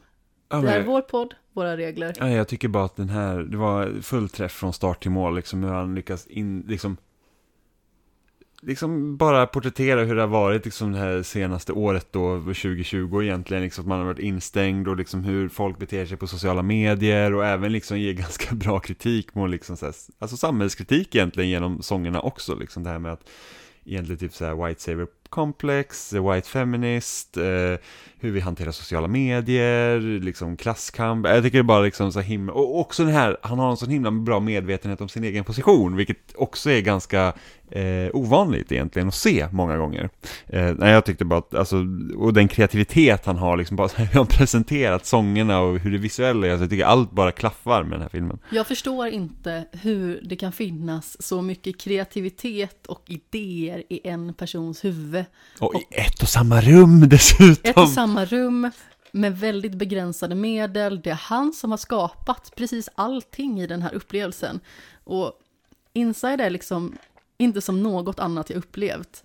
Det är liksom en enmannaföreställning som vandrar mellan höjden av komedi och själens djupaste mörker. Det är fenomenalt. Och varje litet nummer, eller man ska säga, i den här föreställningen är så säreget och så olikt det andra att det verkligen är hjärnsprängande på Mm. något vis. Ja, men den är, alltså den är, det är en fenomenal film. Ja, Och jag tycker att eh, hans medvetenhet om hur han är som person, vilken position han har i samhället, alltså det gör honom till en väldigt sympatisk karaktär också. Man känner väldigt mycket med honom och hur han har mått och det som han tidigare har lidit av. Han har ju haft väldigt problem med panikångestattacker till exempel och har börjat reparera sig och börjat vilja ta sig tillbaka till rampljuset och hur hårt det träffade honom när han inte kunde göra det. För helt plötsligt så hände någonting världsligt otroligt och hela omgivningen bara stängdes ner. Mm. Och man står där ensam och vet inte vad man ska ta sig till. Mm. Ja, jättebra verkligen. Ja, jag får rysningar bara jag tänker på den. Jag är så sugen på att se om den igen, då för tredje gången. Bara för att eh, bara uppleva allting, liksom. Hela den audiovisuella upplevelsen. Mm. För det är eh, suveränt arbete. Jag kommer ihåg sen vi skulle se den, för att vi hade inte tänkt att se den i ett svep. Vi bara, men vi börjar se den och sen så får vi liksom paus och så kan man se den igen. Och, Vi skulle men, se den typ när vi åt middag. ja, och det blir bara liksom, man, man, alltså det var som en berg och dalbana. Man säger jag måste liksom se klart för att det är så himla bra. Och när man satte på den var det också så här, jag vet inte vad det här är, men jag vill ha mer. Ja, precis. Man kunde liksom inte sluta titta. Nej, och jag tror redan efter första sången var det bara så att, okej, jag älskar det här. Det är liksom bara, alltså, vilken grej. Och det här är nog en av de knivigaste kategorierna det här året skulle jag säga. Jag fick verkligen gräva för att eh, hitta en sådan. Och det är alltså skämsfilmen. För vi har sett ganska så mycket nytt som har varit bra. Men vi har också sett en hel del gammalt som har varit medium. Mm. Och det är ganska så svårt att hitta där någonting. Men vad har du hittat i din skämshög? Eh, jag valde faktiskt The Danish Girl, Ja, just det, den såg du ja. mm, som inte jag hade sett innan. Och, och jag tyckte faktiskt att den här filmen var väldigt bra, även om man då kan kritisera den för att man inte har en riktig transperson som spelar transkvinna i, eh, i den här filmen, så tycker jag ändå att jag vet inte, jag tycker bara roll, rollprestationen från Alicia Vikander och, eh, som jag nu inte minns vad han heter. Eddie eh, Redmayne. är Precis, är väldigt bra och jag tycker det som Eddie Redmayne gör så himla bra för att han lyckas på något, alltså alla karaktärer han gör liksom lyckas man liksom komma ganska nära på djupet tycker jag. Att man liksom känner som samförståelse för hans eh, rollprestationer helt enkelt. Alltså det, han har något över sig som gör att man sympatiserar med honom. Ja, absolut. Jag tror att det är liksom hans egna empatiska förmåga möjligtvis. Mm. Ja, jag tycker att han gör den här rollprestationen väldigt bra, att man känner liksom, man känner med honom helt enkelt. Mm. Man får lite uppenbarelsen av att han är väldigt bra på att sätta sig in i andras situationer Ja, och att eh, kunna porträttera dem ut därifrån. Och han är ju liksom inte en skådespelare som är sådär hård eller tuff heller, utan han har ju eh, en viss tafatthet över sig i vissa roller och han har ju också liksom som man visar i den här filmen en väldigt feminin sida. Han blir ju väldigt androgyn i den rollen som han spelar här. mm. Så han blir ju väldigt kameleontlik också på många vis. Mm. Precis som jag nämnde tidigare så var det ju lite grävande man fick göra i sin letterboxd app för att hitta den här skämshögsfilmen som faktiskt var riktigt bra och som man kände verkligen att ja men den här har jag väntat på att få se och eh, det var väldigt värt det. Och det var ju Official Secrets med Keira Knightley i huvudrollen. Även det här är en film som är baserad på verkliga händelser, som eh, flera tidigare nämnda filmer. Och det handlar ju om visselblåsaren Catherine Gunn som läckte hemligstämplat material om utpressning för att det skulle röstas för krigsföring mot Irak. Och det här är ju också en väldigt mörk historia och en väldigt jordnära historia som jag tyckte träffade oerhört rätt. Och det visar ju också vilken makt många människor i samhället har på ett väldigt läskigt vis. Ja men verkligen, och bara kan liksom undanröja och liksom så här, ljuga liksom. Och det händer ju jämt, kan man ju säga. Ja, men det är sådana här filmer som egentligen får en lite att fundera över hur skört det är i samhället. Hur skör ens egen livssituation är egentligen. Precis som vi pratat om eh, tidigare, det här förslaget till exempel om att man ska få eh, avlyssna eller utreda människor trots att det inte finns någon eh, solklar anledning. Att det liksom inte finns tydliga indicier på att det är en person som håller på med kriminalitet till exempel. Och att det då skulle vara förebyggande för att stoppa gängkriminaliteten. Det är ju sådana saker som gör att man blir orolig som privatperson, även att man kanske inte har några skumheter för sig överhuvudtaget, så är det ju väldigt läskigt att tänka att med en fingerknäppning så kan det bestämmas att x antal personer ska undersökas utan någon som helst anledning. Mm. Ja, verkligen. Och att det finns människor då i ett så öppet land som Sverige ändå är, som eh, tycker att det är rimligt att gå sådana längder för att förmodligen inte ens komma åt det problemet. Mm. För att kriminella personer finner ofta en annan väg. Och det är ju väldigt integritetskränkande att eh, kunna göra så. Ja, men verkligen. Det var en väldigt bra film och Keira Knightley gjorde en jättebra roll verkligen också. Absolut. Det är väldigt många brittiska skådespelare som är med som också gör bra roller. Men det är Ja. hon som spelar huvudrollen och eh, jag vet inte, jag tycker inte alltid att hon är en speciellt spännande skådespelerska. Alltså hon är inte dålig på något vis, men det är ingen skådespelare som jag håller så superhögt när jag liksom tänker på vilka mina favoritskådespelerskor är. Men jag tycker ju att hon gjorde ett otroligt bra jobb och eh, man känner verkligen med henne och eh, det obehag hon känner i situationen och framförallt det liksom moraliska dilemma hon ställs inför. Mm. Hon vet om det här otroligt hemska och eh, korrupta. Hur ska hon göra? Ska hon bara låtsas som att ingenting har hänt? Som att hon aldrig har sett det där memot? Mm. Eller ska hon låta världen få veta vad det är som pågår? Mm, verkligen. Sista kategorin. Yes. Holy God, we praise thy name. Lord of all, we bow before thee. All on earth thy scepter claim. All in heaven above adore thee.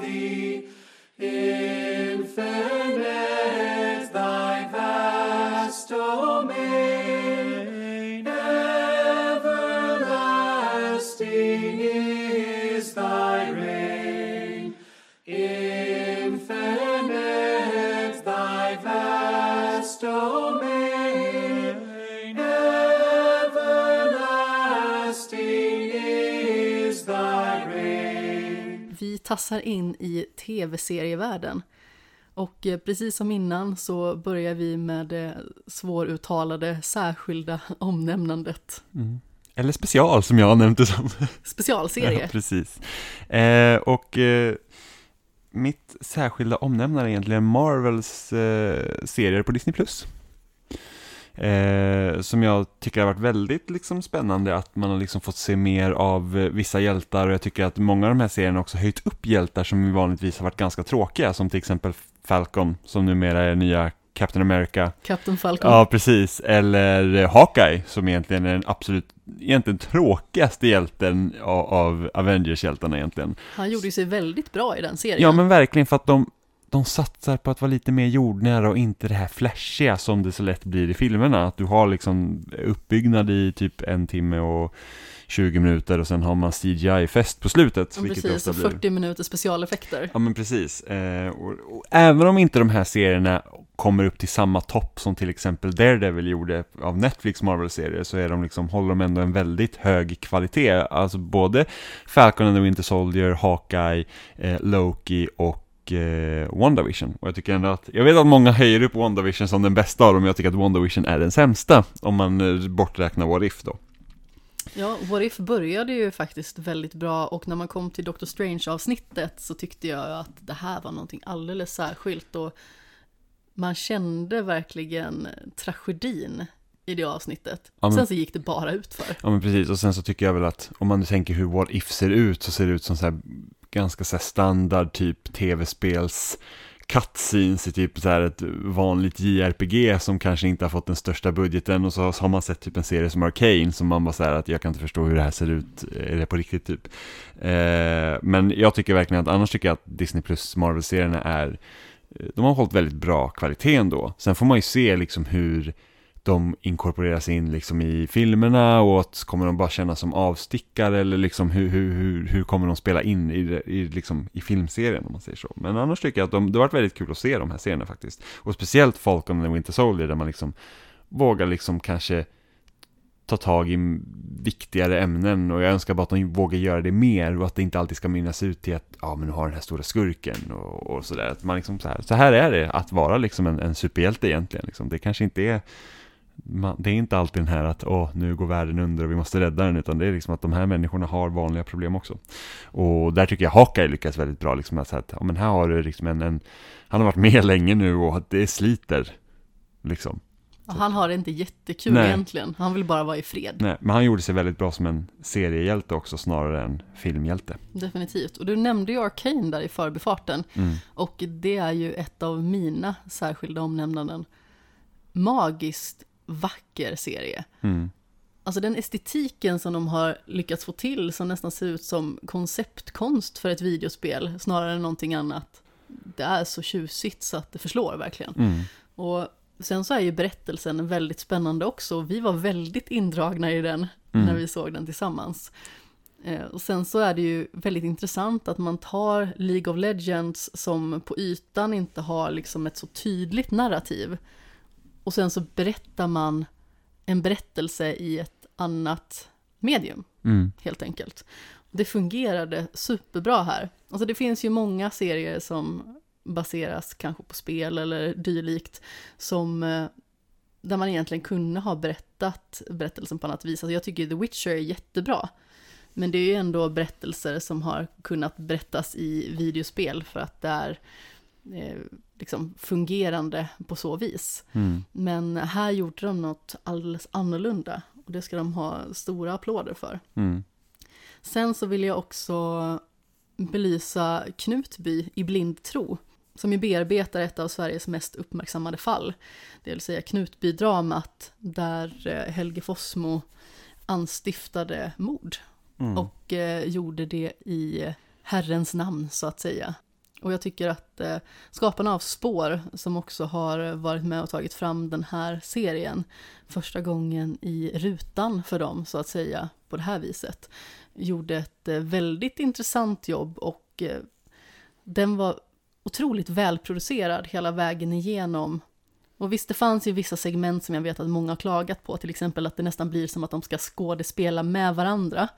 Men samtidigt så tycker jag att hur de nystar i berättelsen och det de påvisar och lägger fram tycker jag att de gör oerhört tjusigt.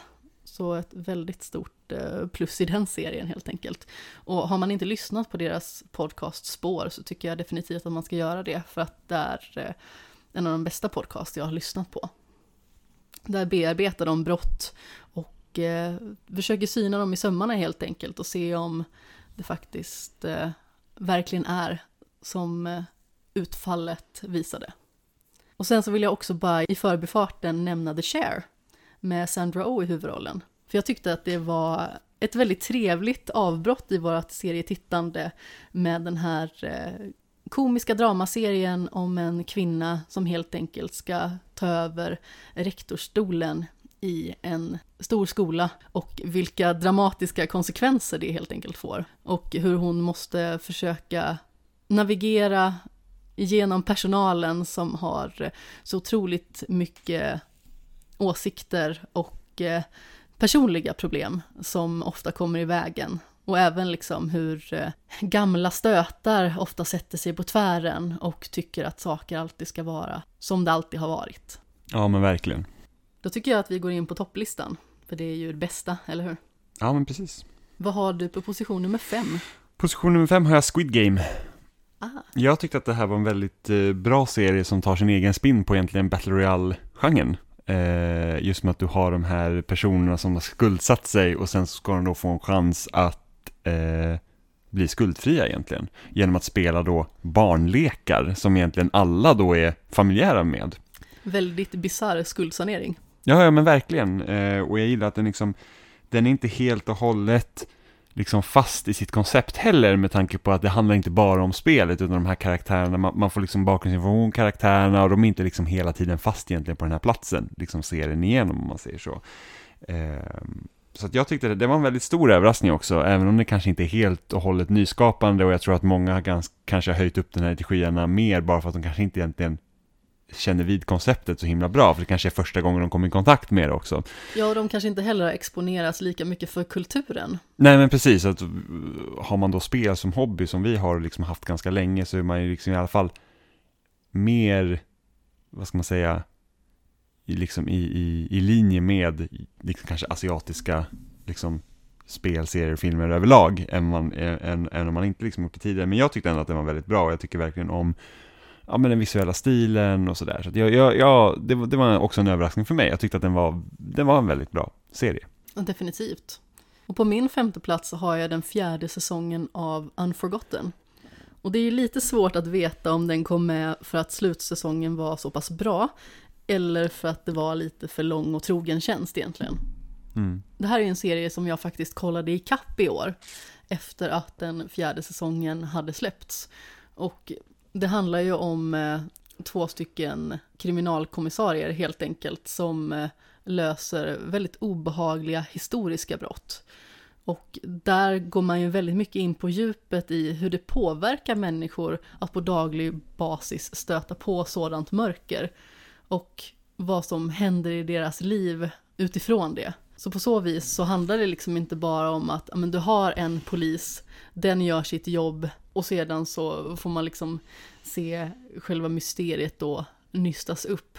Utan det handlar ju väldigt mycket om de personliga känslorna och vad som händer med karaktärerna och hur de påverkas av eh, de brottsliga handlingar som eh, människor faktiskt är benägna att utföra. Mm. Position nummer fyra. Där har jag The Chair, Jaha, faktiskt. Eh, jag är lite överraskad över att den kom upp där på din lista. Ja, nej, nej, alltså jag tyckte den här var jättebra, verkligen. Jag, eh, jag gillar ju Sandra och jag gillar henne ända sedan Grey's Anatomy, när jag såg henne där. Jag tycker att hon är en, en trevlig skådespelare. Eh, Men det är ungefär på den nivån, en trevlig, Ja, en men- trevlig skådespelare. ja, sen så tycker jag att alltså, alltså rollen hon gör i Killing Eve och även här, men så ty, alltså, följde henne så länge som man gjorde i Grey's Anatomy, liksom, att hon var ju verkligen, alltså, hon var ju den bästa skådespelaren i, i den liksom, ensemblen egentligen. Så var synd om hon slutade. Eh, men jag tycker verkligen att den här, den var, det var en trevlig serie. Jag tycker att det var liksom väldigt bra dynamik mellan henne och hennes liksom motpart och liksom det här hur de slåss genom det här liksom ganska där manliga styrda liksom skolan egentligen. Liksom att, att hur, hur, hur man liksom kunde lyfta problematiken, inte bara liksom med att du har en kvinnlig ny rektor, men även liksom åldersdiskriminering och hur man liksom eh, tar sig igenom den biten. Jag tyckte det var en väldigt, väldigt trevlig och glad överraskning faktiskt. Ja, det är en väldigt patriarkal struktur i den här skolan och som det verkligen ofta är på liksom många gamla institutioner. Mm. Och eh, det nytänkande som hon ändå försöker bringa, det känns ju väldigt uppfriskande. Och eh, man ser ju också vilket motstånd det också kan få. Ja, och att hon liksom har ena foten liksom i den här gamla strukturen och ändå har en fot i den här nya liksom eh, delen som liksom borde komma in liksom i det här, liksom handlar om liksom litteratur och sånt. Så att det, nej, jag, jag, jag tyckte den var, det var väldigt bra överraskning faktiskt. Ja, jag tycker ju även skådisarna Jay Duplass som eh, spelar eh, en manlig professor där som har en väldigt nära relation till eh, Ji Jun Mm. som Sandra karaktär heter. Och även Holland Taylor som då spelar en lite smått galen kvinnlig professor. Mm. Gör också en väldigt rolig och oväntad roll. Ja, verkligen. Alltså super, superbra verkligen. Och liksom så här att hon tar liksom hon känns nästan som liksom någon form av Betty White-persona liksom, att, man liksom, att hon är den här gamla tanten, men som liksom inte är som man tänker sig att gamla tanter är. En supertant. Ja, men lite så faktiskt. Min position nummer fyra däremot är Mare of Easttown. Och det är en väldigt mörk och jordnära småstadsberättelse som jag tror att vi var inne och pratade lite grann om i podden i våras. Det var ju verkligen också en överraskande berättelse med Kate Winslet i huvudrollen och hon gör ju en suverän rollprestation. Alltså hon är ju en otroligt bra skådis. Men Ja, verkligen. Och, man, och det är också en sån här skådis som lite flyger under radarn, att man liksom inte tänker riktigt på henne sådär, men hon är ju verkligen helt fenomenal. Ja, och även i den här rollen som den väldigt förbittrade polisen Mare. Mm. Hon gör den verkligen suveränt bra och eh, det visar liksom också i den här serien hur eh, småstadslivet eh, kan bli, hur allting är så nära till hands och hur misstänkta verkligen kan vara närmare än man tror i Mm. olika fall. Ja, men verkligen. Och även liksom den misstänksamheten ifall det kommer en person ut, utifrån, precis som Evan Peters gör till exempel. När de skickar en polis från ett annat distrikt. Mm. Och han gjorde också en jätte, jättebra roll här verkligen. Ja men precis, det märks ju att han eh, på något vis har vuxit upp. Det låter ju lite taskigt för att han är ju inte en ovuxen person, han är ju inget litet barn. Men eh, han eh, blir liksom på något vis en vuxen person i den här serien. Då i relation till den här tilltufsade lilla spolingen som man i vanliga fall ser honom som. Mm. Position nummer tre, Där har jag Midnight Mass okej. Och det är en serie som jag tycker tog den här liksom religiösa biten och gav den en ny spin. Liksom hur man kan, inte bara det vinklat till sin egen fördel, men också hur man kan tolka olika saker som man ser, tyckte jag var väldigt intressant. Och här har du ju otroligt bra rollprestationer också, från hela ensemblen egentligen. Och liksom hur de har byggt upp den här lilla liksom förgångna småstaden egentligen och hur liksom traditioner har levt vidare och hur man liksom lever tillsammans som samhälle. Äh, jag, jag tyckte, och liksom hela den här spinnen på en vampyrhistoria, jag tyckte att den var, det var, det var verkligen en kanonserie. Superbra. Och på min position nummer tre så har jag tredje säsongen av Sex Education.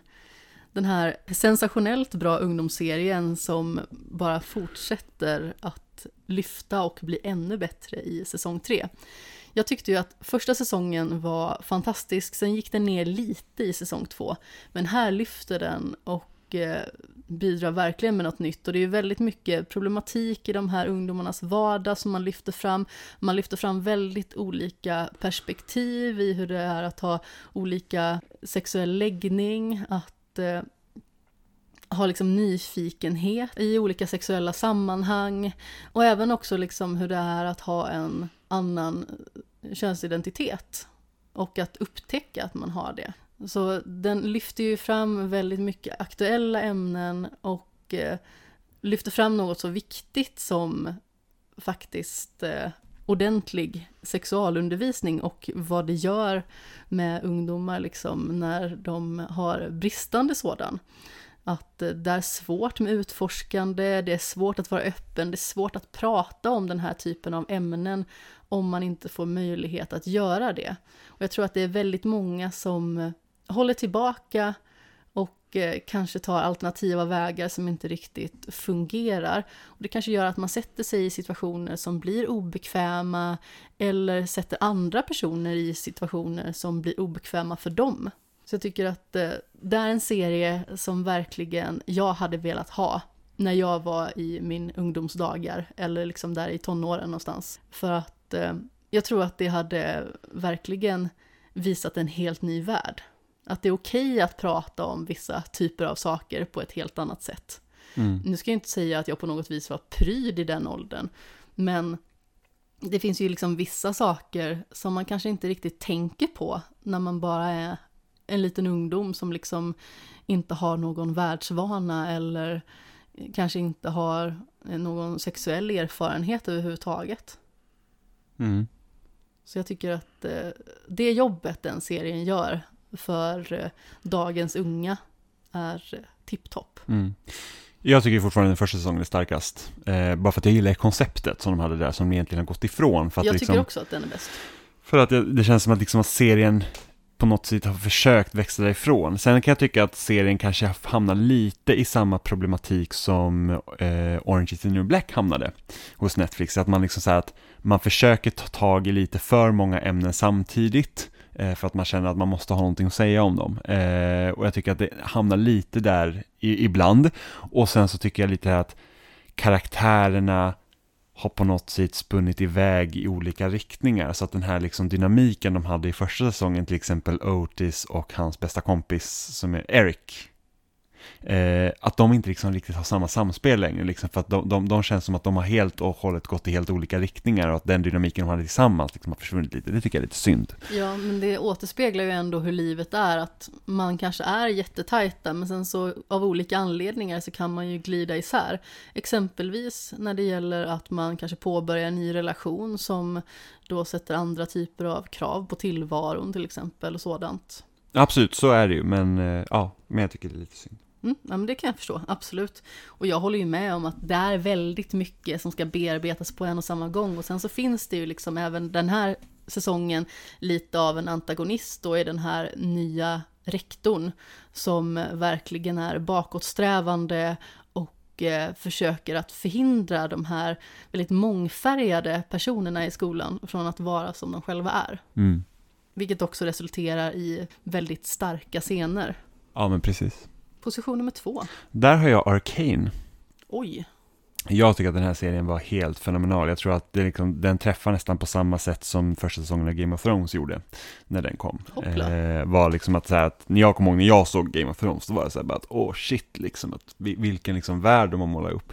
Eh, och då lyckas de göra det på en ganska stor skala för att man tänker liksom hela liksom kontinenterna Westeros och liksom de olika husen och hur de spelar mot varandra är liksom väldigt matig och så i böckerna och jag tycker att den serien lyckades verkligen så här att första säsongen lyckades liksom kapsla in det rätt bra utan att man liksom skulle känna sig helt och hållet förvirrad. Eh, och Arcane gör ju egentligen samma sak fast på mycket, mycket mindre skala.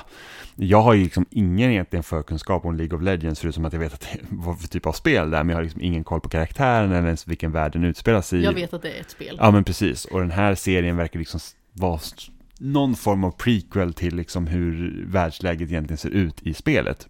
Säger jag utan att egentligen veta om det. Eh, men det jag tycker Arcane lyckas så himla bra med är att liksom de har flera olika liksom, narrativa trådar de tar upp utan att ens förvirra liksom, eh, tittaren. Liksom, det är inte svårt att hänga med i den här serien trots att det är så många karaktärer som introduceras på väldigt kort tid. Eh, som av olik, liksom har olika vikt. Och jag tycker att de bygger upp de här relationerna karaktärerna har med varandra väldigt bra och man liksom känner med dem eh, väldigt snabbt och liksom de kan hela tiden introducera nya element till dem som fördjupar karaktärerna bara ännu mer. Och jag tycker det är helt fantastiskt eh, sätt att göra det på. Och liksom jag vet att när folk liksom pratar om att oh, det ska komma en Last of Us-serie och du har en Uncharted-film och vilken är den bästa liksom filmatiseringen av en, ett spel. Och sen tycker jag liksom att det känns nästan som att folk har missat Arcane. Jag vet inte om det är på grund av att det är en, inte är en live action-film, att den kanske animerar istället, men det här är liksom, alltså när man pratar om då eh, spel som har filmatiserats, så absolut Arcane liksom, det, det, jag tycker att det här är nästan på en helt annan nivå. Det är helt fantastisk serie verkligen, liksom att den, den träffar på de emotionella beatsen och liksom de, de verkligen har karaktärer som verkligen besitter det här djup som man liksom verkligen vill se i en serie. Och sen precis som du var inne på hur den ser ut, den är ju verkligen supersnygg. Eh, och jag brukar ofta känna liksom man ser en animerad serie som är 2D-animerad där man slänger in 3D-element, så brukar jag tycka att 3D-elementen känns ganska billiga. Och här vänder de ju på det istället, du har en 3D-animerad serie som slänger in 2D-element som gör det så himla snyggt. Du har liksom så här rökeffekter som är helt animerade i 2D och, och, liksom, och det, det sticker inte ut utan det liksom bara, helheten fungerar så himla bra. Eh, jag tycker verkligen det här är en så bra serie och jag hoppas verkligen liksom att den får leva så länge som den behöver och fortsätta vara så bra som den är. Och det liksom får ju mig att bli intresserad. Precis som Game of Thrones fick mig att bli intresserad i bokserien, bara så att jag bara, ja men jag köpte böckerna på en gång och liksom började plöja dem. Så känner jag bara så att wow, jag hoppas verkligen vi får se mer spel. För att jag, jag kommer inte vara intresserad av att börja spela League of Legends. Jag känner att den typen av spel är inte riktigt för mig och jag har inte någon lust att hoppa in i en multiplayer-serie där folk har spelat i typ ett decennium och typ bara kommer slakta mig när jag hoppar in där. Jag tror Mm. att du känner också kanske att du inte riktigt har tid för att det finns så mycket spelupplevelser precis. som du vill Jag, ta dig an. jag vill inte riktigt sätta mig in i, liksom, i multiplayer, men om det kan komma liksom rollspel eller vad som helst som är baserat på den här världen så I'm all for it, för jag tycker verkligen att det är så bra. Och jag tycker liksom så här att hon, eh, jag tror hon heter Hailey Williams, nej det kanske hon inte gör, hon som spelar huvud, hon som spelar Vi i den här serien, för hon spelar också en av huvudrollerna i Hawkeye, eh, gör ju det. Hailey heter hon nog, men jag kommer inte Ja. ihåg efternamnet nu. Hailey Steinfeld heter hon. eh, som spelar Vi och hon spelar också en av huvudrollerna i Hawkeye, liksom att, att bara det att hon gör också en sån himla bra roll här. Eh, Liksom hur hon uttrycker sig och vilken liksom emotionell liksom prestation hon gör. Eh, eh, det är liksom så himla bra att vi liksom får följa de här karaktärerna, alltså på de här nio avsnitten där de liksom också lyckas hoppa genom tid, liksom att man, man får liksom en väldigt bra eh, stadig grund att stå på för att liksom kunna fullfölja liksom, eh, hela säsongen. Äh, jag, jag, är, jag är helt blown away, så jag hoppas verkligen inte att det blir så här Netflix-grej, att de liksom typ så här att, ja ah, men visst, du får två säsonger och sen så bara, nej, nu var det inte värt att fortsätta längre. Nej men precis. Och jag är faktiskt väldigt glad över att man liksom inte behöver någon förkunskap för att se den här serien. Så om du någon gång där ute, kära lyssnare, har tvekat på att se den här på grund av att du inte kan din LOL. Så se den ändå, för att det är jättelätt att komma in i den, jättelätt att hänga med. Jag som typ har hört namnet League of Legends ungefär, på den nivån, tycker att den är eh, jättebra. Ja, du behöver inte ha någon kunskap liksom om spel eller någonting sånt heller, utan det är liksom bara att, alltså Det det, är är en bra serie, punkt. jättebra serie, så jag hoppas verkligen inte att folk avfärdar den bara för att den är animerad, för att den är, alltså, den är sjukt bra. Ja, och det är verkligen inget barnprogram om man säger så. Nej, nej, nej, nej, verkligen inte. Men, och, och sen just det att det är liksom, det är inte så här 20 minuters animeavsnitt heller, utan det är liksom, det är 40 minuters liksom dramaserie helt enkelt. Nio matiga avsnitt. Ja, nej, men den är, ah, den är, den är så himla bra. Jag var liksom, jag var nästan fast från första stund. Ja, men det märktes verkligen för att du satt och nästan hoppade i soffan Ja, jag kunde liksom eh, inte, jag kunde liksom inte slita mig. Det var bara så att, ja, nu sitter jag och tittar på det här. Och då liksom, det var inte som att man liksom kände så att, ja men nu kollar jag lite på mobilen och kör lite grejer. Utan det var så att jag verkligen satt och tittade. Min andra plats är Your Honor. Och det handlar ju helt enkelt om en pojke som är astmatiker som får ett anfall när han är ute och kör. Och han råkar köra på en annan pojke. Den här pojken visar sig då vara den stora maffiabossens son. Och när den förstnämnda pojkens pappa, då spelad av Brian Cranston, och eh, som också är domare, får reda på det här. För de är precis på väg att anmäla det som har hänt. Eh, just på grund av den skammen och eh, hur hemskt den upplevelsen var, att man faktiskt måste göra rätt för sig. Då ångrar han sig och säger att vi kan inte vara kvar här, vi måste härifrån.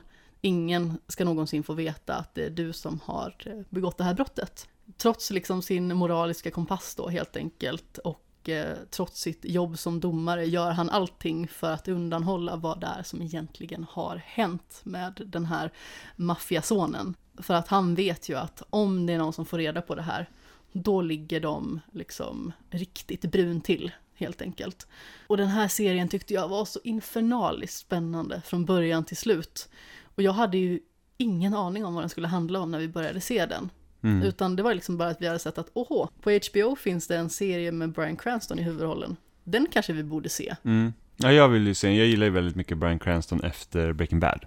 Ja, men jag förstår det.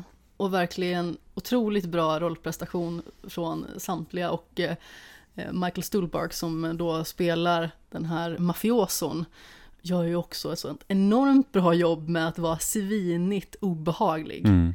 Och den familjen är ju så skruvad och eh, det som händer liksom med karaktärerna hela vägen igenom, alltså det är så spännande och så suggestivt och man sitter ju på nålar hela vägen igenom. Ja, Jag tyckte verkligen att den var kanon. Jag vet att du inte uppskattar den lika mycket som jag, men den kastades verkligen upp i toppen redan där. Och det var ju i början av året, så det kanske inte är så himla svårt. Men jag kände liksom att det här är en serie som kommer att hålla sig där uppe hela vägen igenom. För att den träffade verkligen så starkt. Mm. Ja, men det är roligt. Jag gillar också Joran, jag tycker också att den var bra. Det har varit väldigt många bra serier i år. Ja, det har det. det är, jag gillar ändå att du har haft väldigt mycket säsonger av serier. Jag tror att alla mina har varit liksom one-offs. Jag har haft två stycken som har varit säsonger. Jo, jo, men då. Jag, för jag brukar ju ofta tänka på det, liksom att visst, vissa säsonger har ju varit bra, men jag tror många serier som jag följer, jag tycker ofta att första säsongen träffar hårdast och sen så liksom glömmer man av dem lite. Eh, men sen också många säsonger som jag liksom har följt, det kan vara så här långkörare. Till exempel, jag ska ju inte sätta Grey's Anatomy säsong 182 här, liksom. För att den inte är bra den serien är inte bra längre på det sättet som den var. Alltså det, det, det är alltid smärtsamt när man ser typ reruns och man råkar liksom gå förbi en tv och man ser något från typ tre första säsongerna och man bara fy fan vad bra den här serien brukar vara. Alltså det är liksom, den, den var faktiskt på en otroligt hög nivå för att vara eh, en serie som liksom är så här, ska ha 24 avsnitt och sen så liksom nu är det verkligen bara så att den, den, den går lite på tomgång men jag ser den av obligation. Nej, men om vi tar Sex Education till exempel, som jag nämnde tidigare, som ju är en eh, säsongsbaserad serie, så var det ju för mig liksom att den här säsongen träffade eh, så otroligt hårt emotionellt. Den tar en faktiskt nästan tillbaka till den här tonårskänslan av ängslighet och behovet av att passa in men att kanske inte kunna göra det riktigt fullt ut, att kanske vara konstig, att omgivningen också ser en som det och hur svårt det är liksom att anpassa sig till världen runt omkring. Så det tyckte jag verkligen att den träffade otroligt rätt på. Mycket bättre än förra säsongen, även att jag tycker att förra säsongen var bra. Men eh, ja, den här var verkligen så otroligt känslosam och jag grät i flera gånger när vi såg den. Mm, Ska vi kasta oss upp i toppen? absolut. Position nummer ett är vad då Jimmy? Mayor of Easttown.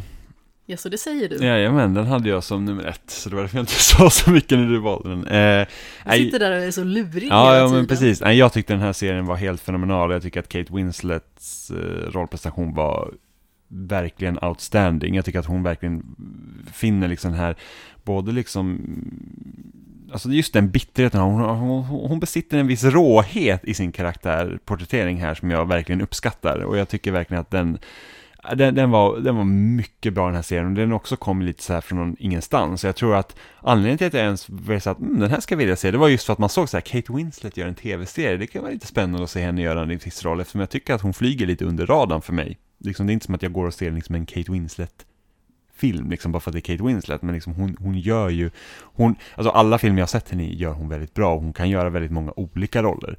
Hon är Eh, väldigt mångfacetterad, Ja, absolut. verkligen. Och liksom just det här att man köper, alltså det är inte Kate Winslet man ser heller, utan hon, man verkligen ser hennes karaktär som hon spelar. Ja, och precis det du sätter fingret på där också med hennes bitterhet. Man har ju sett väldigt många manliga karaktärer som är luttrade och bittra och som verkligen har genom tiden eh, blivit utnötta av Mm. deras arbeten till exempel, som då i det här fallet liksom är polis. Men det är väldigt sällan man ser det hos kvinnor. Mm. Eh, För det finns liksom någon form av vanföreställning att kvinnor ska vara på ett speciellt vis. De ska alltid vara lite mer positiva, eller de ska ha en väldigt så här feminin sida, eh, trots att det kanske inte är den typen av arbete. Mm, beskyddande, omhändertagande. Ja men precis. Hon är ju bara kinkig. Mm. Ja men precis, och liksom sur och vresig och liksom, och man, man har ändå en förståelse för varför det har blivit så. Och sen tycker jag att hon som spelar hennes mamma, jag tycker jag också gör en väldigt bra roll. Liksom. Otroligt bra biroll. Eh, och sen, ja, nej, jag, jag tyckte att den här serien var kanon, verkligen. Ja, och min första plats är ju inte helt oväntat Midnight Mass. Jag blev verkligen blåst av stolen när vi såg den här serien. Jag visste inte riktigt helt vad jag skulle förvänta mig när vi skulle starta igång den, för jag visste ju inte till 100% vad den skulle handla om. Jag visste bara att det var Mike Flanagan som skulle fortsätta med att göra en ny skräckserie i liksom en helt ny miljö. Och jag tyckte ju att The Haunting of Hill House och The Haunting of Bly Manor var otroligt bra serier. Eh, framförallt då så har jag ju även sett om eh, Bly Manor och eh, älskar även den. Och Hill House tycker jag också fortfarande var toppen när jag såg om den. Men det är någonting med Midnight Mass som verkligen träffar så fullkomligt rätt. Hela uppbyggnaden i serien, hur han lyckas verkligen förankra varenda liten karaktär i det här samhället och göra dem specifika utan att de är stereotypa. Mm. Och hur den utsattheten som det ändå är att eh, återvända till ön, som då huvudkaraktären Riley gör, eh, när han har begått ett brott, han har kört rattfull och eh, därmed eh, orsakat en annan persons död. Och den skammen han återvänder med och eh, hur synad han blir av varenda person han möter. Och även då Kate Siegels karaktär, som även hon har återvänt just för att hon har brutit sig ur ett eh, väldigt destruktivt förhållande och dessutom är gravid och nu försöker klara sig på egen hand. Alltså att ta sig in i den här lilla småstaden ute i, på en avskild ö och försöka att bara få livet att fungera. Trots att det nästan känns som att livet liksom har tagit stopp. Och det är ju dels väldigt starkt. Men sen så har vi också de här religiösa bitarna som han behandlar så himla spännande i hur han förankrar dem i den här vampyrberättelsen. För det är ju nämligen så att eh, det kommer en ny präst till den här ön och då ersätter en som har eh, varit och besökt det heliga landet men inte återvänt just för att han då enligt utsago ska vara sjuk. Och då börjar väldigt besynnerliga saker hända med byborna. De börjar förändras, de börjar föryngras och man vet liksom inte riktigt varför men man tror ju att det beror på den här prästen och att det är något lurt på gång. Och när det då nystas upp att det finns vampyraspekter i den här berättelsen och hur de använder det sammanknutet till det religiösa och hur folk verkligen använder religionen för att rättfärdiga precis allting. Oavsett om det är ond, bråd död eller bara det vardagliga. Eller rasism för den delen. Eller främlingsfientlighet som Mm. man stöter på väldigt mycket i den här serien. Ja, verkligen. Alltså det är som fingertoppskänsla i hur serien är skapad och alla skådespelare är så otroligt duktiga på det de gör. Det Mm. finns liksom inte en skådespelare jag kan säga bara så här att ja, men den var ju lite beige eller den spelade ju liksom ingen viktig roll i den här serien för alla har på något vis en viktig roll även om de inte är framträdande karaktärer. Och sen så finns det så himla mycket små detaljer också som man kanske inte riktigt tänker på när man ser den första gången, men med facit i hand när man ser om serien så upptäcker man så himla mycket små nyanser, så mycket vinkningar som är så otroligt intressanta och så välgjorda och man kan nästan bara se dem en andra gång. Och det gör ju att det är värt att titta om den igen. Och sen så vill jag ju verkligen eh, berömma eh, Hamish Linklater, heter han va? Som Mm. spelar prästen. Ja, alltså hans, hans rollprestation är, den, den är helt outstanding. Alltså, om, jag, sk- Hänförande. om jag skulle säga liksom att, om jag, av de tv-serierna som vi har liksom nämnt, om jag skulle säga att någons rollprestation är liksom absolut den bästa så är det ju hans. Den alltså, det, sticker verkligen ut. Ja, den är liksom, hur han liksom lyckas fånga in det här liksom att han har liksom den här mässande rollen som präst liksom, samtidigt liksom den också värmande liksom egenskapen i att kunna vara beskyddande, samtidigt som han har liksom lite den här Liksom att de misstagen, det är liksom, han, han är så otroligt karismatisk och liksom infångande. Ja men precis, och det är ju liksom någonting som avspeglar mycket hur präster kanske ses i verkliga livet också, att de är väldigt starka retoriskt. Ja, Men här tar han det verkligen till nästa nivå, för man känner verkligen så här den tilldragande känslan av den här prästen. Det är nästan som att man själv hade velat sitta där bara för att lyssna på honom. För att han gör varenda ord, varenda mening och liksom varenda känsla som han framför betydelsefull för den här befolkningen som bor här. mm. Ja, Jag uppskattar den här serien så otroligt mycket och det är väl inte många som skulle kunna tro när året började att jag skulle sätta en skräckserie som första plats. Men det är ju liksom inte heller en regelrätt skräckserie på det sättet. Det är ju liksom inte en skrämmande serie i den bemärkelsen att man sitter och hoppar till av rädsla. Nej, Speciellt ofta. Det finns ju vissa mer skrämmande element, men den är ju mer lågmäld och bygger upp den kusliga stämningen. Mm. Ja men verkligen. Man känner ju liksom ett otroligt obehag, för man märker ju att det är någonting fel. Och det finns ju liksom sådana här ganska så skräckinjagande element som att i slutet av eh, första avsnittet så ligger det liksom en uppsjö döda katter på stranden. Mm. Men det görs liksom inte på ett så här monstruöst vis. Och även om det finns monsterinslag så tycker jag ändå att det tar inte över. Nej, verkligen inte. Liksom, monstret är inte i centrum Nej. på något vis. Nej, men precis. Utan det är befolkningen eh, och deras tro väldigt mycket som är i centrum. Och eh, det liv som befolkningen hoppas att de ska få eller få tillbaka. Mm. En längtan efter någonting som de kanske har tappat egentligen. Mm. Ja men verkligen. Och slutligen för idag så har vi ju naturligtvis också våran skämsserie. Vilken är din skämserie för i år och varför? Ja, jag var så här, jag har ju bollat i så här, vilken är skämserien lite, lite så här, för att har jag liksom tagit tag i någonting som, som jag har velat se, som liksom inte har, har missat för så tänkte jag, ah, men vi började kolla på Arkivex, vilket var så här att, ja men det är liksom, vi, visst vi har inte sett klart hela serien, men vi har ju sett ändå två säsonger, och vilket har varit liksom väldigt trevligt liksom se hur den, den här 90-talsserien liksom känns idag, och, och något som liksom vi inte riktigt haft möjligheten liksom att se tidigare. Sen har jag också liksom sett på Simpsons en del, och var så här, hmm, är det liksom någonting som man kanske skulle kunna ta upp? Jag har även sett liksom den nya versionen av DuckTales, och sen så bara, men fasen, det är ju en annan serie som jag liksom hela tiden haft i bakhuvudet som jag inte haft möjlighet att kunna titta på förrän egentligen i år och det är ju faktiskt The Great British Bake Off. Har du också den? Ja, ja, för jag, jag tänkte så bara, det är klart, och det här är ju så här en, och det här är något, för jag har ju lyssnat på Rooster Teeth podcast i tio år nu liksom. Och där har de liksom nämnt den, liksom att ah, men det är den här liksom fina liksom baktävlingen där alla är så snälla mot varandra och även när det inte går bra så liksom de skäller inte på varandra utan det är liksom, de är väldigt stöttande och uppmuntrande mot varandra och även domarna kommer liksom med vettig kritik och liksom det är inte som att de är nedslående på deltagarna, det är så att ja men det här gick inte så bra, vilken otur, liksom, det, vi förstår liksom att det är stor press och liksom att det här skulle du kunna göra bättre, så att även domarna lyfter upp liksom deltagarna.